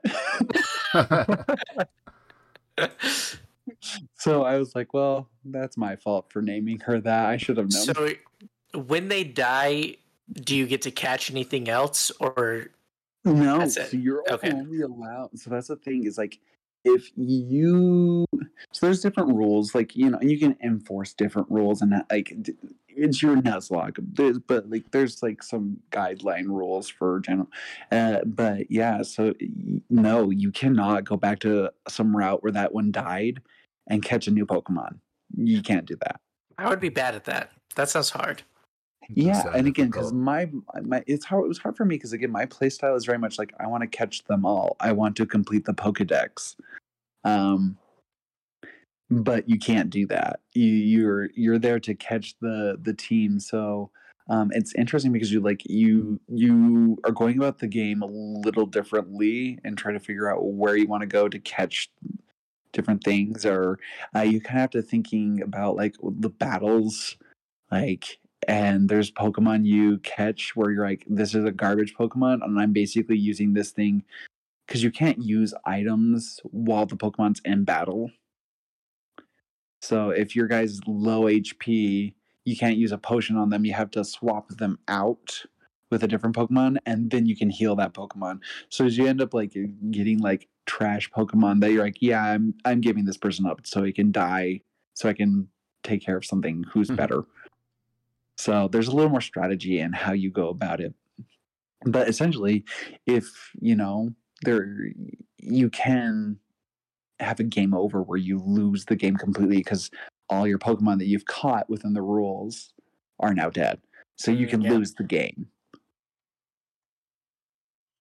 So that's a And nuzlocke. There's some really good examples there's some really good like examples of like a nuzlocke run through uh the best one by far is Jaiden Animation. She's hilarious. She does a youtube channel. Shout out to her. I know if you ever hear this Jaiden i'm a big fan. Um so yeah Jaiden, you um, must be lost on the internet if you're in this corner. is she? I don't know. Yeah, I she is getting way more popular. I see her popping up a lot on YouTube recently. Yeah, and actually, it's made Pokemon like a lot of people are trying to do things with her, like different Pokemon YouTube channelists are trying to get with her because of her popu- because of how popular she is. But she doesn't just talk about Pokemon; she talks about just like video game stuff and her own personal life. Like she's cool. I really like her channel. Awesome. Um uh, do you guys have any questions for Joseph? Uh, do you, do you plan on playing Scarlet and Violet now that you have a Switch? Yes, I do plan on playing Scarlet and Violet, but I feel first I want to play uh, Diamond and Pearl, the new remakes of that. Um, Gen 4 turned into actually one of my favorites when I played it, and I didn't play it until actually only like two years ago. It was the first time I actually played uh, a, a Gen 4 game. It was Platinum. And I really liked it a lot. I like a lot. I like the. I enjoy the starters. I think the starters are really good. Um, I I liked the story. Um, so I really want to do that one. And also, Gen Four is by far the most difficult, in my opinion, as far as like the Elite Four challenge. And then Cynthia, who's Cynthia is insane, and she has been, and her Garchomp is from Satan himself. Uh, so I cannot believe how much time I spent trying to beat the Elite Four in that game. It's yeah, it's ridiculous. They made they it, it, it it changed the game from like this easy little game for kids to play to like a competitive mindset where like the Pokemon have perfect like stats. They have good typing, like uh, good natures to boost their stats. They have like they're the the trainers are implementing different like um competitive strategies to screw people over and then cynthia is just absolutely broken and they have like really good items and abilities it's it's ridiculous Hmm. So i want to do that one for sure just to see what i can do it it's funny because like ryan talked about that but every time ryan would get mad he would end up coming over to my room and talk to me about how frustrated he was because cynthia beat him again and I just told I'm like, no, we need to change your move sets. We need to change these. You need better coverage. You need better Pokemon. And I would just like kind of hack and slash what he had. It was helpful. he won. What- He beat her. Yeah, once I changed the move set, I was like, all right, I just had bad moves. Yeah, you just had bad moves. That was a big part of it. You were using like Ember or something like that. I'm like, we got to stop that. that's my that's my thing with Pokemon is I never want to try for the story part of it. yeah. And I normally don't have to. No, normally you don't have to because it's a kids game. Yeah, but and I do think that for me the I enjoy the post game more. Like I I don't usually enjoy the story. I enjoy when I'm done with the story and I can kind of explore and like get everybody. But that's just me. So how are you liking Arceus? Oh, I'm loving Arceus. Um, I am into the post game. I am collecting right now. Like I'm about to do the genie challenge where you have to catch the the legendary genies, which I I'll be honest, I think they're dumb. I think they're stupid looking. I'm not a fan of their design at all. Like Landorus, Thundurus, Tornadus, they're stupid. And then they have the fairy typing genie, and she's just she's just god awful. I hate her. I just And think yeah, they're just ugly. They're not good looking Pokemon aesthetically to me. I'm not a fan. Um so I'm doing that, but I'm also like trying to see I'm like, okay, which Pokemon haven't I caught? And I'm catching them all. So that's kind of what I've been doing, and I've really been enjoying it and leveling them up and trying to complete the the original Pokedex for the world. Yeah, that's awesome. Um Do you have any questions, Curtis? I'm trying to think. I I feel like I had some other questions, but I am losing them. Great podcast. I Good did plan some notes, so if we run out of things, and Oh, get into your I notes. have- I did bring up some notes. Yeah, let's hear. I I want to hear everything you know about Pokemon. That's a lot. We've got Well. four more hours, I think. Oh, good. Oh, good. um, so I was curious. So, like, like I was saying, um, I think uh, uh, one of the things that's kind of interesting about Pokemon is like every generation they try to add something new to this how it keeps piques people's interests.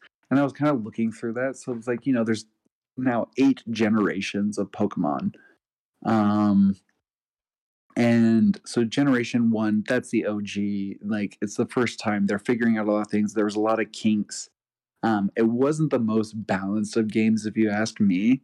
Um, like that generation, the psychic Pokemon were broken. Absolutely broken. Um, you look at like the most difficult battle, it's Cynthia. By far, it's Cynthia. Just because Psychic only had two weaknesses at that time, which was Ghost and Bug. And the strongest bug type that you would get in like the first generation, like a Scyther was there, but Scyther was a really hard Pokemon to actually get, and there wasn't any good like none of its moves were good bug type moves. The best bug type move was like Twin Needle, which was used by like Beedrill, which was not a good Pokemon. So I remember Beedrill. I don't know why Beedrill Yeah. always stuck out to me. it's a B. um, Beedrill Gen now has a wife, Vespiquen. Oh, she good does. for Yeah, him. that's true. She, Oh yeah, that's an, married. that's that's an infuriating Pokemon. Actually, fun fact for me, I have stories of frustration with Vespiquen. um, so Gen two, they they the big ad there like for the gameplay was that's when they added like the nighttime and dark like night and daytime playthrough so different pokemon would time come in at different times of the day was kind of a fun mechanic and they also had a dark and steel typing and for me i know this is maybe a nostalgia thing but i think i think gen 2 is probably one of the best games overall because although they don't feel like they added a whole lot of new pokemon the fact that the post game was like you could go back to the original area and fight all those gym leaders and then your last battle was to go against the guy you played at which was just red Like it was the coolest thing ever. Oh yeah, that was Yeah. cool. I I don't think you're alone. I think a lot of people regard Gen 2 as the best one. I, I just think it's so cool that like none of the other gens have given you an opportunity. Like the there's been other generations that like you can battle other gym leaders from previous games or champions from other games, and they've done that to some degree, but never like you. Part of the game was to go to the other area and to do the all the gyms there. Like that was crazy, and I liked that. So Gen two is probably one of my favorite generations. Uh, Gen three. I have a lot of angst with because they got rid of the nighttime daytime mechanic, which why um it's all freaking water. And they did and it's the first generation where they're like, you can't catch all the Pokemon. You can't catch them all. Like it stopped that. Yeah, that is hard. Like that that ticked me off because they like like some of the Pokemon from the first two generations weren't in Gen 3 at all. So you couldn't trade them in. You couldn't do it. Like the games wouldn't let you. I'm like, this is stupid. I can never make Professor Oak happy now. I'm never gonna finish his stupid Pokedex. They won't let me. And I just hated that. I was so angry. Um, I did not play Gen 4 and 5, and I'm okay with that because I well no, I played Gen 4. Gen 4 is really good. That's one I was just talking about. That's Diamond Pearl. Love that one. And but 5 and 6 I think are just lame. I'm not a huge fan of especially 5. I think 5 is one of the worst generations ever with the most forgettable Pokemon Which one's that? Like Maractus. I I think it's black and white. Black Gen five Yeah, that's black, black and and white. white. Yeah. Yeah, yeah. That's black and white. Like, I like no one- Maractus. That's just the cactus, right? Yeah, it's just a stupid cactus. Or like Swanna and Ducklett. The, the vanilla, the ice cream Pokemon. They're dumb. I- They're dumb. I think that's where Pokemon did what they were meant to do is just say, what's in this room? Let's just turn that into a Pokemon. I, I got some ice cream. I'm getting some ice cream. Ooh, that's a good idea. this is like I just I'm not a fan. And also uh. like Gen, the Gen 5 starters are some of the worst. Yeah, Emboar is so dumb. So dumb. I don't like Samurott or Serperior. I think they're all bad. I There's- like Oshawott, but not Samurott. Yeah, Oshawott was cute. Yeah. But then they ruined it. They ruined it. I just they're they're all dumb. I just I know. There, while there are some Pokemon that come from Gen 5 that I really do like, like Chandelure, you know, that one's a Gen 5, but you also get like Conkeldurr, which is ugly. yeah, he is one of the worst ones to me. He's don't just forget, don't forget Garbodor or Garbodor, however you Oh, choose it. gosh. I, I, I've literally a garbage Pokemon. Literally, literally is a garbage. garbage Pokemon. Oh, So- sorry, I'm just looking up All the names. because I don't know it even. But this is Bidoof. He's my new favorite Bidoof. Pokemon because Bidoof. Bidoof. That's the Gen 4 rodent. Uh, he's hilarious to me. Is there a Um, rodent in every generation? Yeah, there's a normal type rodent essentially for every generation. I did not know that one. Yeah. Um, starts out with Rattata, and actually, Gen 2's rodent is also Rattata. Well, no, and Sentret as well, I guess. Yeah. So I guess Gen 2's is Sentret. But then, yeah. Um, I just the other thing about Gen Five that's really interesting, like that kind of bothers me is it was the first generation, the first game at least, like Black and White, not Black Two and White Two. Um, that first that first game, the dex was super limited because they only had Gen Five Pokemon in it. There was no other generations from the past that were brought into that game at first. It was only Gen Five Pokemon.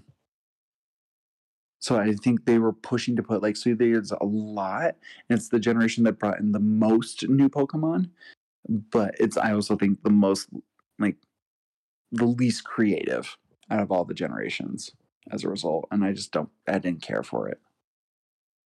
Yeah, Not- I think that generation and Gen 2 are the only ones I really haven't played. So I don't really know anything about them. Um, Gen six. That's the one that added mega evolutions and the fairy typing. And mega evolutions, I think.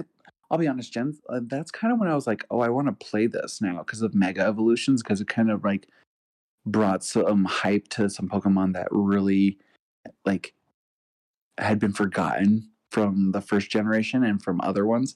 So I liked I liked uh, that a lot with mega evolutions.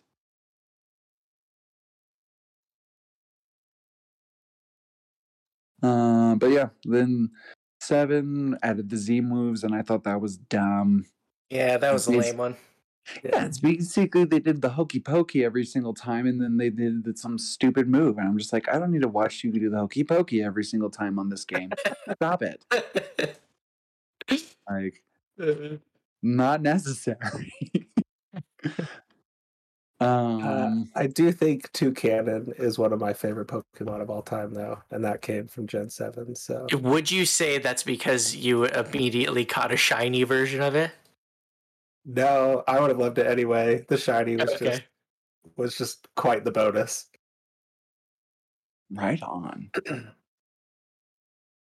Um, and you you haven't played Gen 8, right? Yeah, but Gen 8's big thing that they added was uh Dynamax and Gigantamax. Yeah, Um, and fun fact, if you watch the competitive scene, and it depends on which competitive scene you're watching, it depends on what they like most. For people who do doubles battles for competitive, they love Gen 8 because Gigantamax is and Dynamax is such a cool factor of like the doubles battle. Whereas people who do single battles, they prefer like Gen 6 with Mega Evolutions because you could really kind of focus your offense on one mega evolution. Mhm. Well, anything else with mega is it's it's all hyper offensive, so it doesn't really work too well with doubles. Got it. Man, there's just so much to Pokemon. Yeah, yeah. I do think they could do away with like the gimmick, like because yeah, I haven't liked. I'm not even that into Mega Evolution or Z moves or Gigantamax. Like, I would be fine with just more Pokemon. I don't think it needs a gimmick. The gimmick is almost like frustrating to me because it's like another thing you have to learn and deal with. Mm-hmm. When really what I want is just more Pokemon. I think that's But- fair. But I mean, surely they will continue to to have something in Scarlet Violet. I'm sure. I'm Yeah. sure there's some kind of new vibed thing for it. Yeah. Do you think you'll get Scarlet or Violet? This is for Violet. everyone. I'm gonna I would say Violet just because I like the Willy Wonka line of Violet, you're turning violet, Violet. Man, I was thinking about Violet as well. But that's interesting that will Violet be the most popular one? I was also thinking Violet. So uh-oh. Yeah. Well, My first one of us reaction was Scarlet. oh, there we go. Perfect. Curtis will definitely play this game. I always like to. I always like to get the Pokemon. I don't know. I always wanted to get the ones that I feel like no one else had, just to be different. The, that's a valuable person to have in your life, honestly. Um, and who do you think your starter will be in the new one? Probably. I've usually gone with the water types because I'm originally like a Squirtle guy. Mm-hmm. I like Squirtle. I like Feraligatr. Um, but the little duck thing is not my cup of tea. so I might either go with the little fire. But Coco, dog- Yeah, or the the cat's kind of cool too, though. Sprigatito. Yes. The little Um, croc- you roll your like, R the a little bit there, right? A little bit, yeah. Just came out of me. There is a rumor that this is based on Spain, right? Well, Coco. Yeah, that's what it looks like to me. Except the duck. Um, I I do like I that actually the cat and the lizard or the crocodile have like very Spanish sounding names, and then the duck then- is like Quaxly. yeah Quaxly.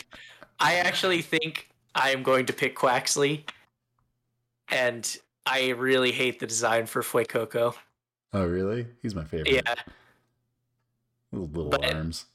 uh, yeah, he just looks like he's like a ball, but kind of a dinosaur too. But it, It will. I mean, it will really depend on the final. That's I what- was just gonna say that. Yeah, You, can't. You can't decide. that's what you look at the most. And say, do you have to look up the final evolutions, or is that spoilery? Uh, you can. I was surprised when I uh, played Sword because I was going to pick. Um, who was the? Sobble? Uh, yeah, I was gonna pick Sobble. I was like, I gotta pick the water. A lot of my friends were gonna pick that, and then when they showed the opening scene, and I saw Grookey interacting with everybody, just my heart knew I had to pick Grookey.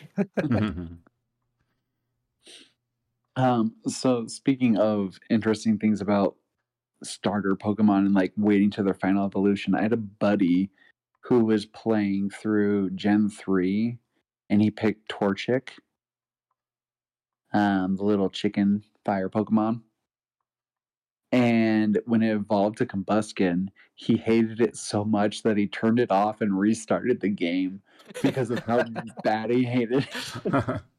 That is a thing where I Same, yeah. picked uh, Rowlet in Oh, Arceus. yeah.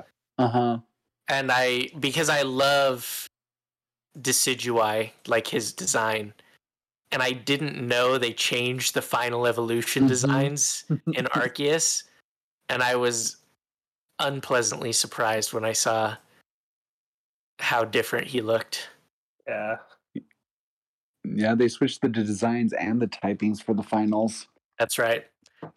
But yeah, like that is one thing that makes me like Pokemon is I just like that like compared to other games that kind of do a similar like thing where it's like this is the knockoff Pokemon the designs are never as good to me as Pokemon's are. But and I know people complain about the later designs and like and things like that, but I don't know. Even the later designs I find more appealing than other games that are like have you collect monsters in a similar way. Yeah. And I like that there's so many. Like if you don't like one, you're definitely going to find one you like. Yeah, I think the current total for now for all the Pokemon is around like 814 or 12, somewhere around there. It's over Oh, yeah. 800 now. Yeah, 905 is the official It's number. 905. Yeah. It's 905. Well, there you go. So it's over 800 still. Yeah, that's true. well, any final thoughts on Pokemon before we get into our game? Oh, I Yeah. forgot you gave. My last thing that I wanted you guys to know is the terminology, going back to the Torchic vibe.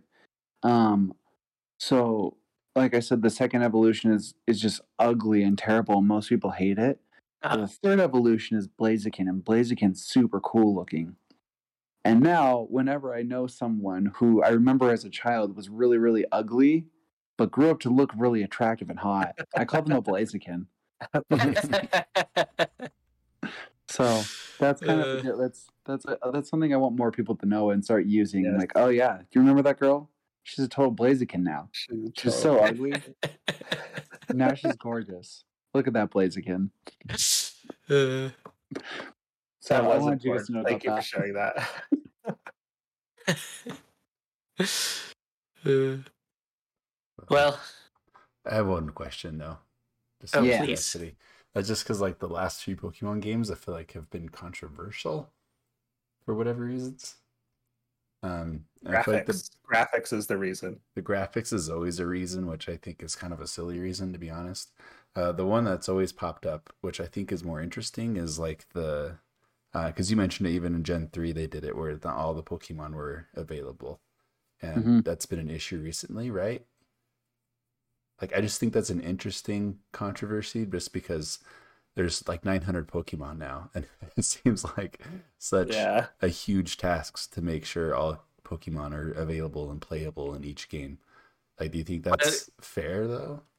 Part of it is people like to bring their favorite Pokemon from their like Game Boy days hmm or from their DS days with them to every single generation. And so I don't know, it doesn't bother me when you can't get them all. But like I think people kind of get attachments to the, the the Pokemon they've grown to know and love and Yeah, but it, I get that. it is interesting. Yeah. but there's so many Pokemon now. I wish they did something to gamify what is known as Pokemon Home right now. Of like, I wish that Pokemon Home was like a separate island that you could like, like, or like had its own like game attached to it to make it like make the world feel a little more connected. Of like, oh yeah, this like my Pokemon Sword game is connected to my Pokemon Violet game. And like other than like this is just like a big computer you're uploading all your Pokemon to. And it, in that way I I think that it, even if they couldn't you couldn't trade all the Pokemon into each game, you could still trade all the Pokemon into that hub and it felt like more like a living breathing world. And of course, the dream is they make one huge Pokemon game, and then the DLCs are just the different locations you've traversed, Mm-hmm. and you can just go to Kanto, but in a more modern sense that's connected to like every game. But that's too good to be true. Do you think they should just make like a Pokemon MMO where that's literally the game? Oh, Curtis, you have no idea what you've just said. Oh, I have seen so many people talk about Pokemon MMO for years. And Are you familiar with MMO, Joseph? No. It's basically World of Warcraft. yeah, Oh, massively multiplayer online is what it stands for. that that checks out. Um, but yeah, what was the name? What's that Humble game that's like a ripoff Pokemon that was uh, Mm. like it's a whole game because Temtem. yeah, that's the one. Temtem is is a hundred percent just. That's how frustrated people are that Nintendo slash Pokemon Company has never just made a Pokemon MMO. There's there's this whole other game that was made just to scratch that itch. I Yeah, there's- would like to. Go ahead. Go ahead. I was gonna say there's just so much frustration among uh the fan base of like, why don't you do the obvious things? Why do you do just the same thing you've been doing forever? Why do you not make the obvious jump? and everybody also knows the answer of well pokemon uh, brilliant diamond and shining pearl is one of the highest selling games this year because everybody just bought it even though it was a simple remake of right. a previous game I think one of the reasons why there is so much angst is because the stupid song that we grew up as kids. It says, "Gotta catch 'em up, gotta catch 'em up," and like you know, the whole point the-. The, stupid game at the beginning was Professor Oak saying, "Don't let me down. Collect all the Pokemon. This is really important, ten-year-old child. Go out into the wilderness with all these dangerous animals. You'll be fine." And we're like, "Sure, I can do that. I gotta collect them all." And now we're like, "That's the job." You told me this was the job, and I can't do it now. I think that's a lot of controversy, and I think I'm right there with everyone. I'm ticked. Yeah. You made me, you made me disappoint Professor Oak again. That's my angst. just gave this impossible task. So would it be a hot take if I said I think it'd be interesting if they just made a new generation of- of Pokemon and that was it in the game? I think they tried doing that with five, and people didn't like it because a lot of their favorite Pokemon were not a part of the game. Yeah. Right. I don't know. I think it'd be more interesting to find new favorites personally. That would be really good, but nostalgia is a violent tool. Yeah. Yes. Uh, I also just need to shout out before we're done. Uh, uh, a game I have mentioned before, but new Pokemon Snap is also a very important Pokemon experience for me. So I said I only play the main games now, but new Pokemon Snap is is very much important to me as well. I did spend a lot of time in that one. I've never Uh, played either of them, but I thought they were both really cool. I remember playing the original back in the day. With that and Hey You Pikachu. It's a good time. Forgot about Hey You Pikachu. um, yeah, you'll have. You're more than welcome to borrow new Pokemon Snap anytime, Joseph. Deal. You got yourself a deal. Soon to be not roomy. All right. Let us get into this game. I am struggling to call it anything else but who's that Pokemon. uh, but for now, the alternate title is Detective Pikachu's. um, so here's how this game works. It's pretty simple. Curtis, it's going to be impossible for you, Great. uh, but you're playing. So don't worry. accepted. So we're just gonna go around in a circle, uh, and we'll just start with the last person to talk. We'll we'll start with Joseph though, since he's our guest. Um, and we're gonna start with me giving you. I I'm gonna give you certain clues about a specific Pokemon, and after I give a new clue, you will be allowed to make a guess. If you get it wrong, I will give a new clue and the next person will guess. Okay, I gotcha. And we will go until they guess it. Here are the clues I will be giving you in order for each one. The first clue will be the Pokemon's weight. Oh, gosh. The Okay. second clue, I will be sharing uh, my audio with you right now, and it will be the Pokemon's call. Oh, nice. Okay. Oh my Okay. gosh. Wait, hold on, hold on. Quick question. Is this like all the Pokemon? uh, Or did you say I- legendary? I chose five Pokemon. Out of all of them. out of all of them. Okay. Yes. um, here, let me share my screen. Okay. Uh, the next clue after that will be the generation they're from. Okay, that helps a lot. Um, the next clue will be one of their types. Uh, they each have two types, I believe. If they don't, I will say that it's only one type for the first type, and then the next clue will be their other type. Then the other clue will be their number. Uh, I'm going to put number after generation, I think. Question for the Yes. number is that regional dex? National that dex. Dex and tech in its totality. National Dex, yes, in the National dex, totality. okay. And then the final clue will be the Pokedex description, Oh, uh, which I think gives most of them away. So, yeah. um, okay, all right, are you guys ready? I'm so Bring it. excited.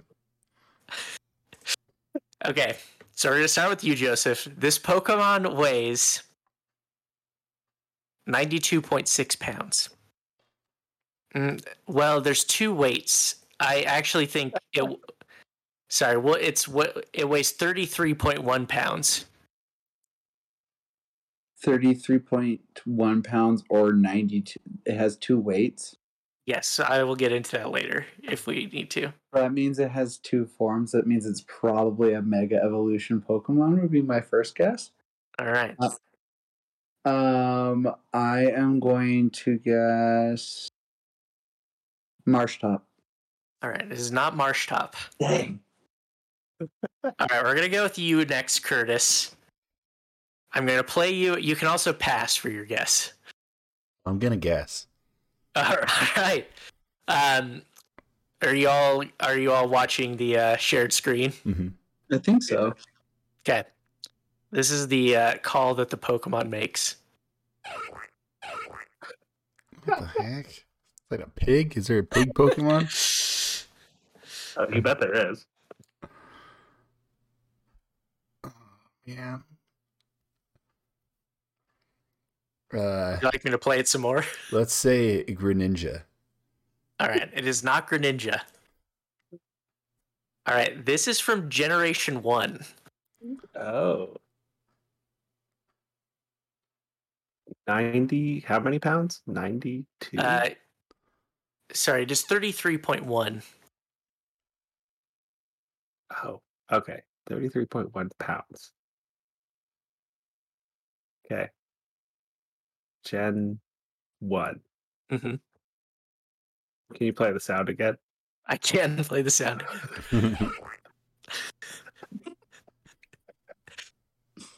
Um, I really thought the sound was gonna be a lot more helpful.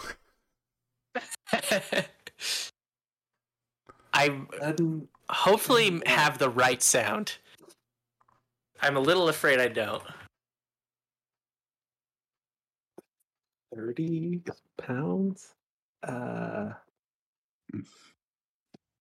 I can't get Metapod out of my head, so I guess that's my guess. All right. It is not Metapod. Okay. Um. All right, Joseph. Yes. This Pokemon is number 83 in the National Dex. Okay.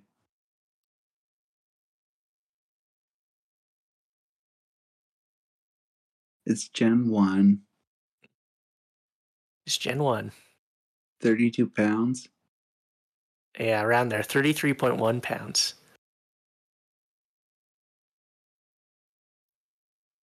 Mm.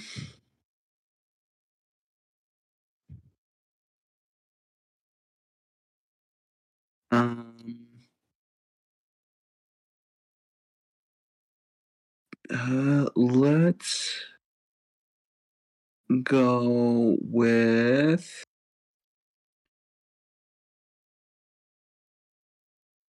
Uh, no, it's not that. I'm trying to think of the cry. Sorry. Uh, could you play it one more time? Uh, yes, I can. Thank you. Uh, shoot, I don't know. I'm gonna go with. I know this is wrong, but I'm just gonna say Muk. I know that's wrong. All right, it's not Muk. Curtis, one of the types of this Pokemon is flying. Flying? Flying. I was not expecting that. Um, uh, what's his name? Psyduck. It It is not Psyduck. Is he at least flying, or is he? I mean, he's a bird. He's a duck. Ducks fly. Um, I don't remember if Psyduck is flying or not. But Paul, the other type, is normal. Oh. I think I know what it is. Uh, Is it Fearow? Is not Fearow. Uh, No, it's Spearow. I'm pretty sure. Uh, would you like me to read the Pokedex entry before you lock that in? Sure. yes, please. Um, I just had it. Now I can't find it. Where did it go?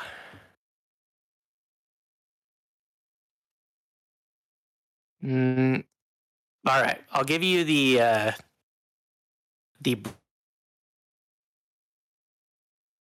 uh, text. It can't live without the stock it holds. That's why it defends the stock Ah, from attackers with its Mm. life. Joseph, you're on the board with Farfetch'd. Yeah, I was trying to think. I'm like, it can't be like I was thinking like flying normal. I was just like Spearow Fearow are so early in the Pokedex numbers. Yeah. I yeah, I couldn't remember where they were. Farfetch'd is also one of my all-time favorite Pokemon, so I'm sad I didn't get it. He it's is also great. Ryan's favorite first card for Pokemon. I, that is one of the reasons why it is one of my favorites. And I also love Sirfetch'd that they added in Sword and Shield. He is great, and I believe uh, that is where the other weight came from. Uh, Ah, That I'm not. sense. I'm not sure because these ones have two weights, and I don't really know where that comes from. Maybe there's a a base weight and a max weight. I there. Uh, I think that's probably right because they're. they come in different sizes. Okay, so that's probably what it is. So I can give you the the low and the high weights if you guys want that. Meh. That's my bad. sure. All right, this next Pokemon, Curtis, Okay. weighs weighs between 1.5 and 6.2 pounds. Okay.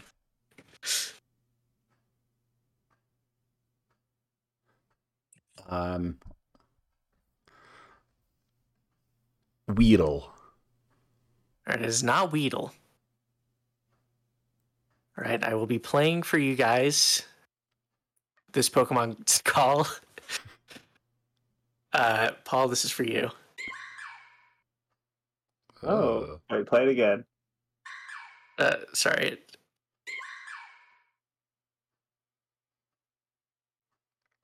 Um, I'm gonna go with Unown. Is not Unown. Okay.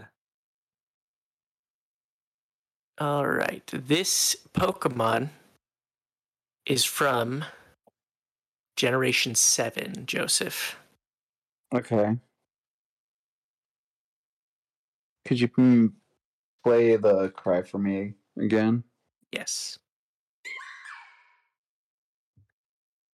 I think it's the regional bug of Alola. I can't remember what its name was. It's oh, Final Evolution is Vikavolt. Or you think you have Charjabug? Is yeah, that's its. I don't remember if that's its name. that's the secondary form.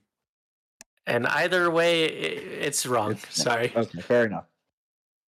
All right, this is Pokemon number 778. Curtis? that really narrows it down.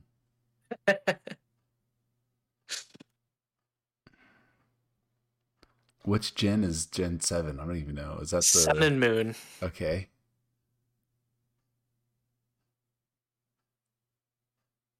Um, it is seven hundred one. So is that like the total number of Pokemon across all the games? Yes. That's the national dex number. Okay, um, 778 out of 905. let's go with the isn't there a Fire Cat one? Yes. I forgot his name too, even though he's in Smash Bros. Not yeah, Litten. Incin- not Incineroar. Uh, Litten, yes. Litten. Let's go with Litten. Uh, that is incorrect. Paul, one of the types is fairy. Oh shoot. Once again, I will play the sound.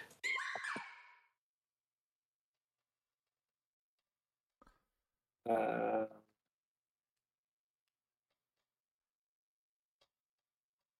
Gen seven. So this is Sun and Moon, right? Yep. Fairy type.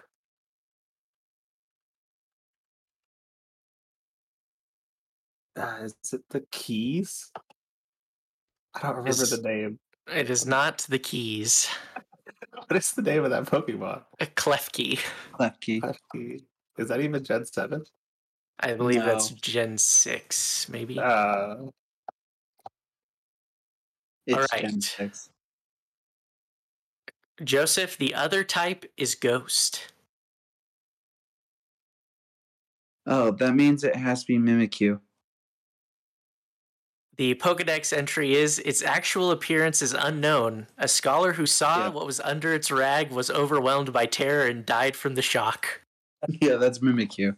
Mimikyu is correct, Joseph. You've got two points on the board. Oh Ew. man. Well, fairy ghost. It's. I'm pretty sure it's like one of the only fairy ghost types in the whole game right now. I did not know that actually. Yeah. All right. Number three. Um, Curtis, we're starting with you again.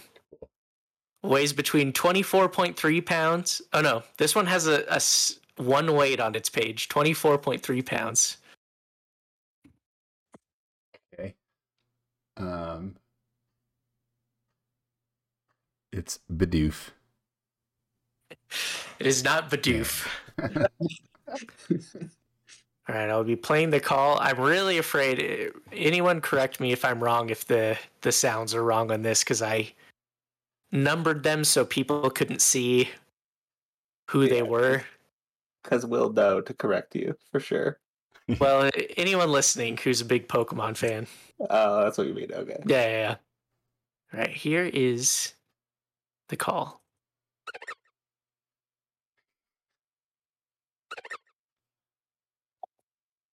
Okay. So that sounds like a. What's the squirrel they added in Gen 8? You're thinking I can't remember. I mix all the squirrels up. Is it the second one Greedent or Grievant or something like that? Oh yeah, is Scorvet Uh, it? Skwovet. Skwovet. That. My guess is Skwovet. Uh, that is incorrect. Uh, oh, wait, but it's like 20 something pounds, is what you said, right? Yeah, twenty four point three pounds. Okay. Yeah, I should have taken that more into account. Okay. Um, this Pokemon was introduced in Generation Six. Ugh. Wait, hold on. Maybe no, Generation Five. My bad. Uh, still. Okay, let me think. That was oh, yeah, that's the Gen 5 I hate the most. Um Is it Vivillon? It is not Vivillon. Curtis. This Pokemon was is number five hundred and thirteen. Um, it's the it's the ice cream Pokemon. it is not the ice cream Pokemon. What is the Uh, name of Pokemon? It's like Vanilluxe is one of them. There's them. three of them. There's three of them? It's a three stage evolution Pokemon and it's stupid. Does it just get like more scoops? Yes. Pretty much. Yeah, that's More cones, actually. That's exactly what More happened. cones? yeah. Stupid.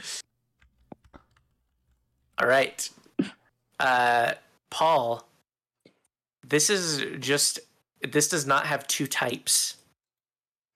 So it just has one typing. is that the whole clue? You're not going to tell me what the type is. Yeah, because I'm giving you the secondary type first and then the first type. Uh, okay. or whatever second on the list. But if there's only one, I'm just gonna say that there's only one type. I don't. I don't know enough to even know like who was fire type from Gen Five. Uh, You can pass if you would like to. fire type. Would it help if I played this? Question: Is it? Did you say it's only typing already, or no? No, I have not yet. That will be your clue. Oh, okay. Cool.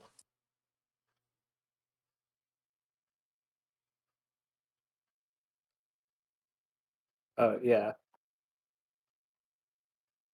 Um.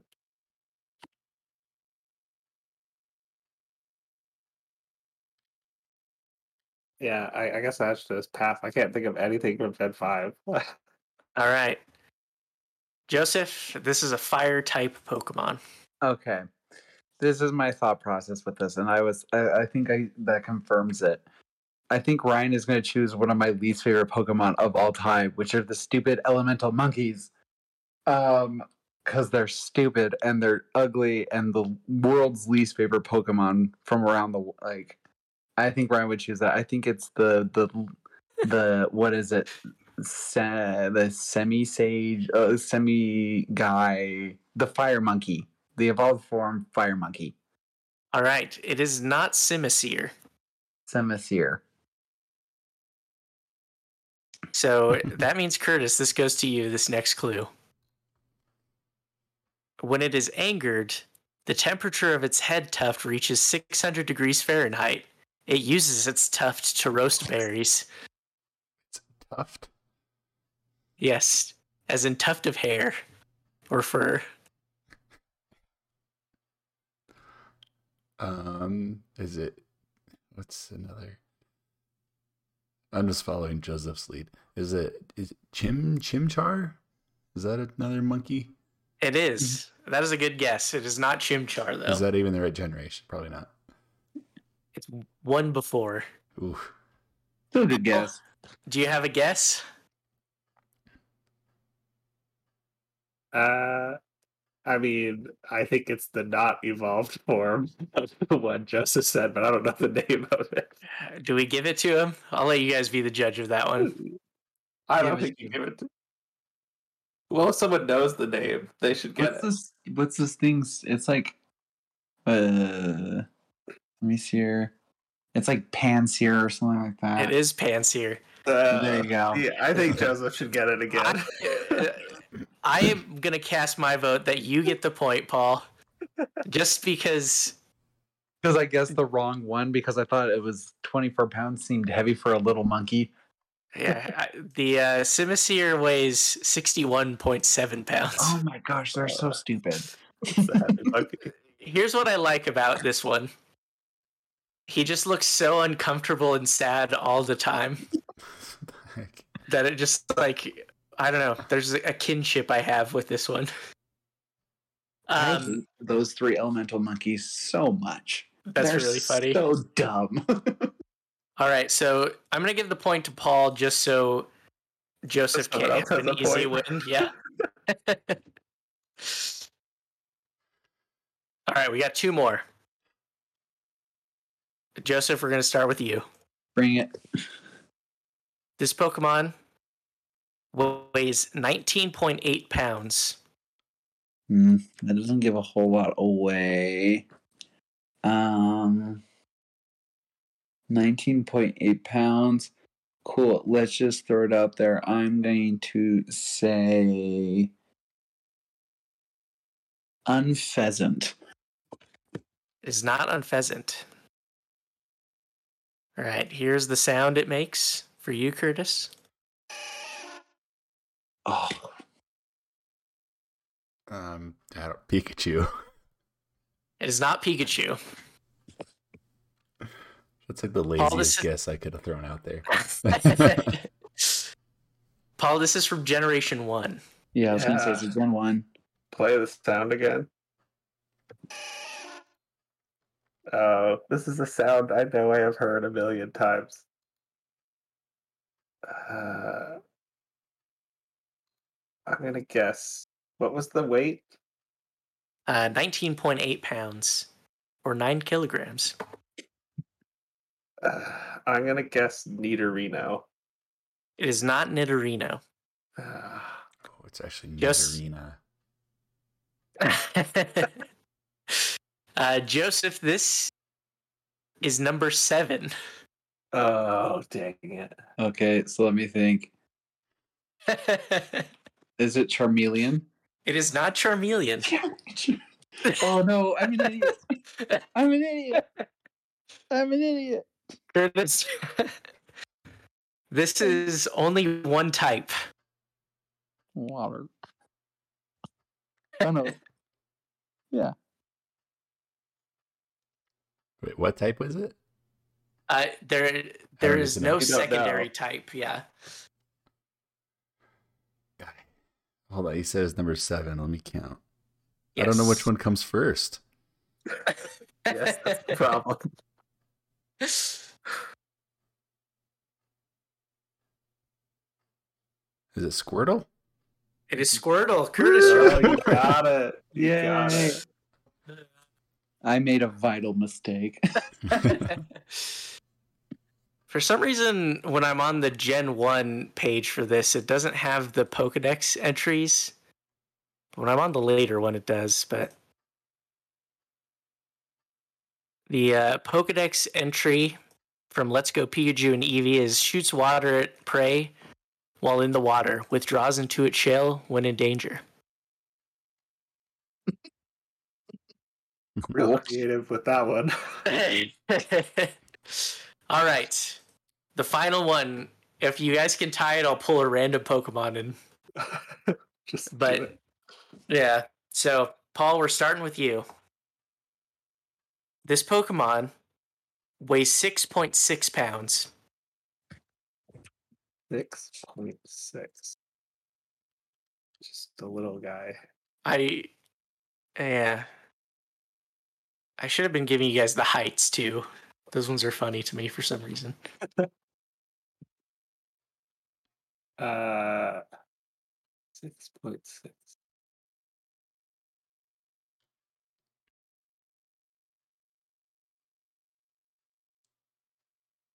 Let's go with. Trying to trying to get in Ryan's head. Trying to think about what generations we've done, what generations we haven't done. We've done two from Gen 1 That's true. and a Gen 7 and a Gen 5. Six point six pounds. Let's go with just you- one of what? I was gonna say if you get it right on the first guess because of the way you win. yeah, it should be more points earlier on. Yeah, that's a good Yeah, point. that's true. Yeah. Uh, I'm just gonna go with one of my favorites, and I'm gonna say Hoothoot. It's not Hoothoot. All right. Here's its call. Okay. it's the That's a later generation.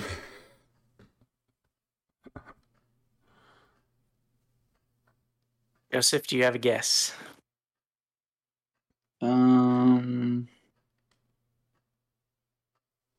Uh, I'm gonna guess the Gen Eight bug thing. I uh, the little nerdy worm guy. I didn't play Gen Eight.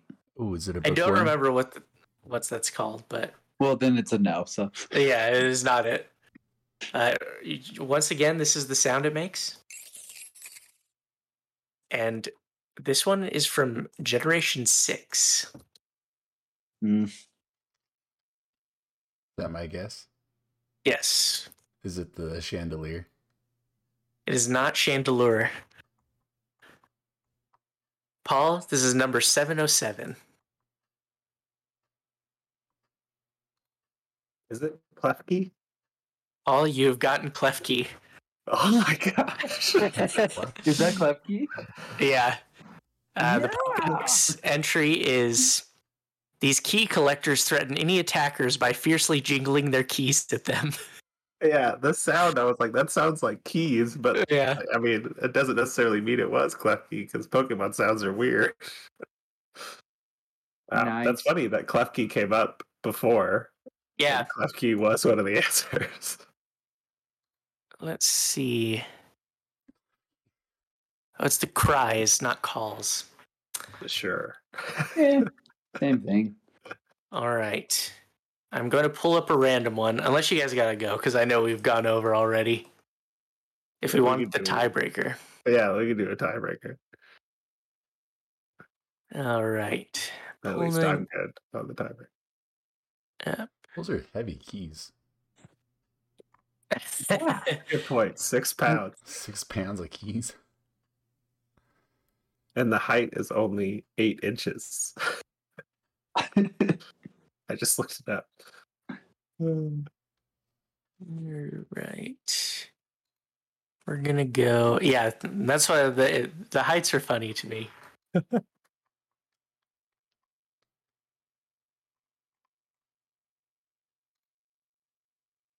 Uh, we're gonna go with.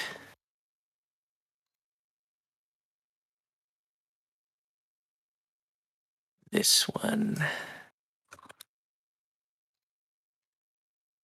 Downloading the cry right now. Where do you even get the cry? Uh, play.pokemonshowdown.com slash audio slash cries. They have an entire MP3 index of each cry. Oh my gosh. that was so much work that someone did. I know. Probably several people, honestly. All right. Pulling up the final information. Someone should make Hypno's cry the ringtone because it's kind of a jam. Just saying. that is a good one. I do like a nice long Game Boy style one. All right, so Joseph, we're starting with you. Ugh, okay. This Pokemon weighs 110.2 pounds. Um, I'm gonna go with Aron. All right, it is not Aron. Uh, Curtis, here's the call. Um, I'm going Ooh. to say Onix.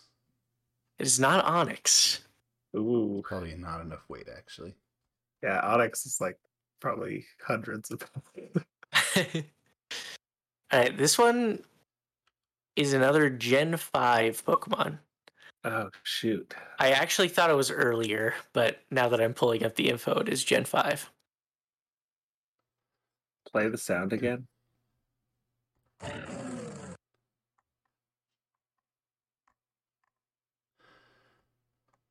we say earlier that Samurott is Gen 5?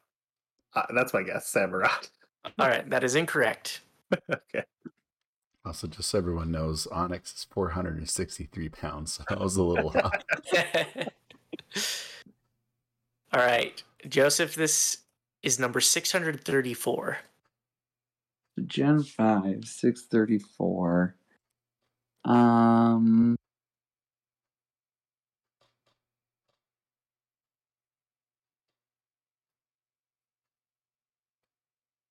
I I don't. Um. Let's go with. We'll say Emboar. All right, that is incorrect. All right, one of the typings of this is dark. You're up, Curtis. Uh, what? What's Gen 5? What game is that? Can I ask that? That is black and white, the Unova region. Okay.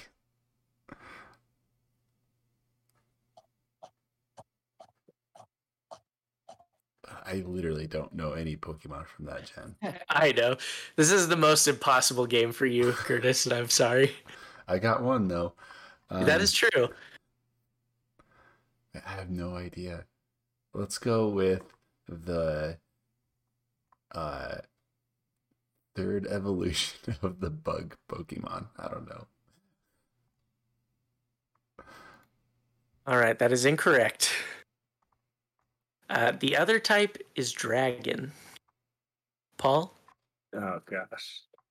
This- This probably should make it really obvious if people like half know their stuff, but I still don't know. Dark Dragon. That's what Maybe said, this, right? maybe this will help. Oh, Dark Dragon Gen 5. Number 634. 110.2 pounds. Is it Its base happiness is 35. well, don't give it away. you away. might be giving yeah, you might, that might, that's too much information. Is it the the oh like the the black legendary? It starts with a Z, right? Z Zer it's like Zerkoa or something. That's not it, but it's uh, Well, I'll let you know now that that is incorrect. Okay. Either What is way. the- what is the name of it? I don't remember. All right, Joseph. So this Pokemon is from the Hydreigon line, and I think it's a secondary evolution, the two-headed one that starts with a Z, but I can't remember its name. I didn't even have to read the Pokedex description clue. Okay, After read the it- clue. After it has eaten up all of the food in its territory, it moves to another area. Its two heads do not get along. It's yeah, it's the two-headed one that starts with a Z. Zweilous is correct. There you go. Oh, I was actually so close. you were actually.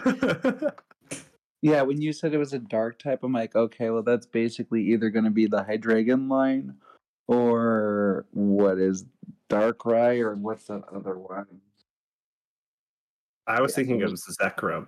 I've now looked it up. Mm, yes. The Zekrom is Lightning Dragon. Yeah. Okay. Well, congratulations, Joseph. You are our winner.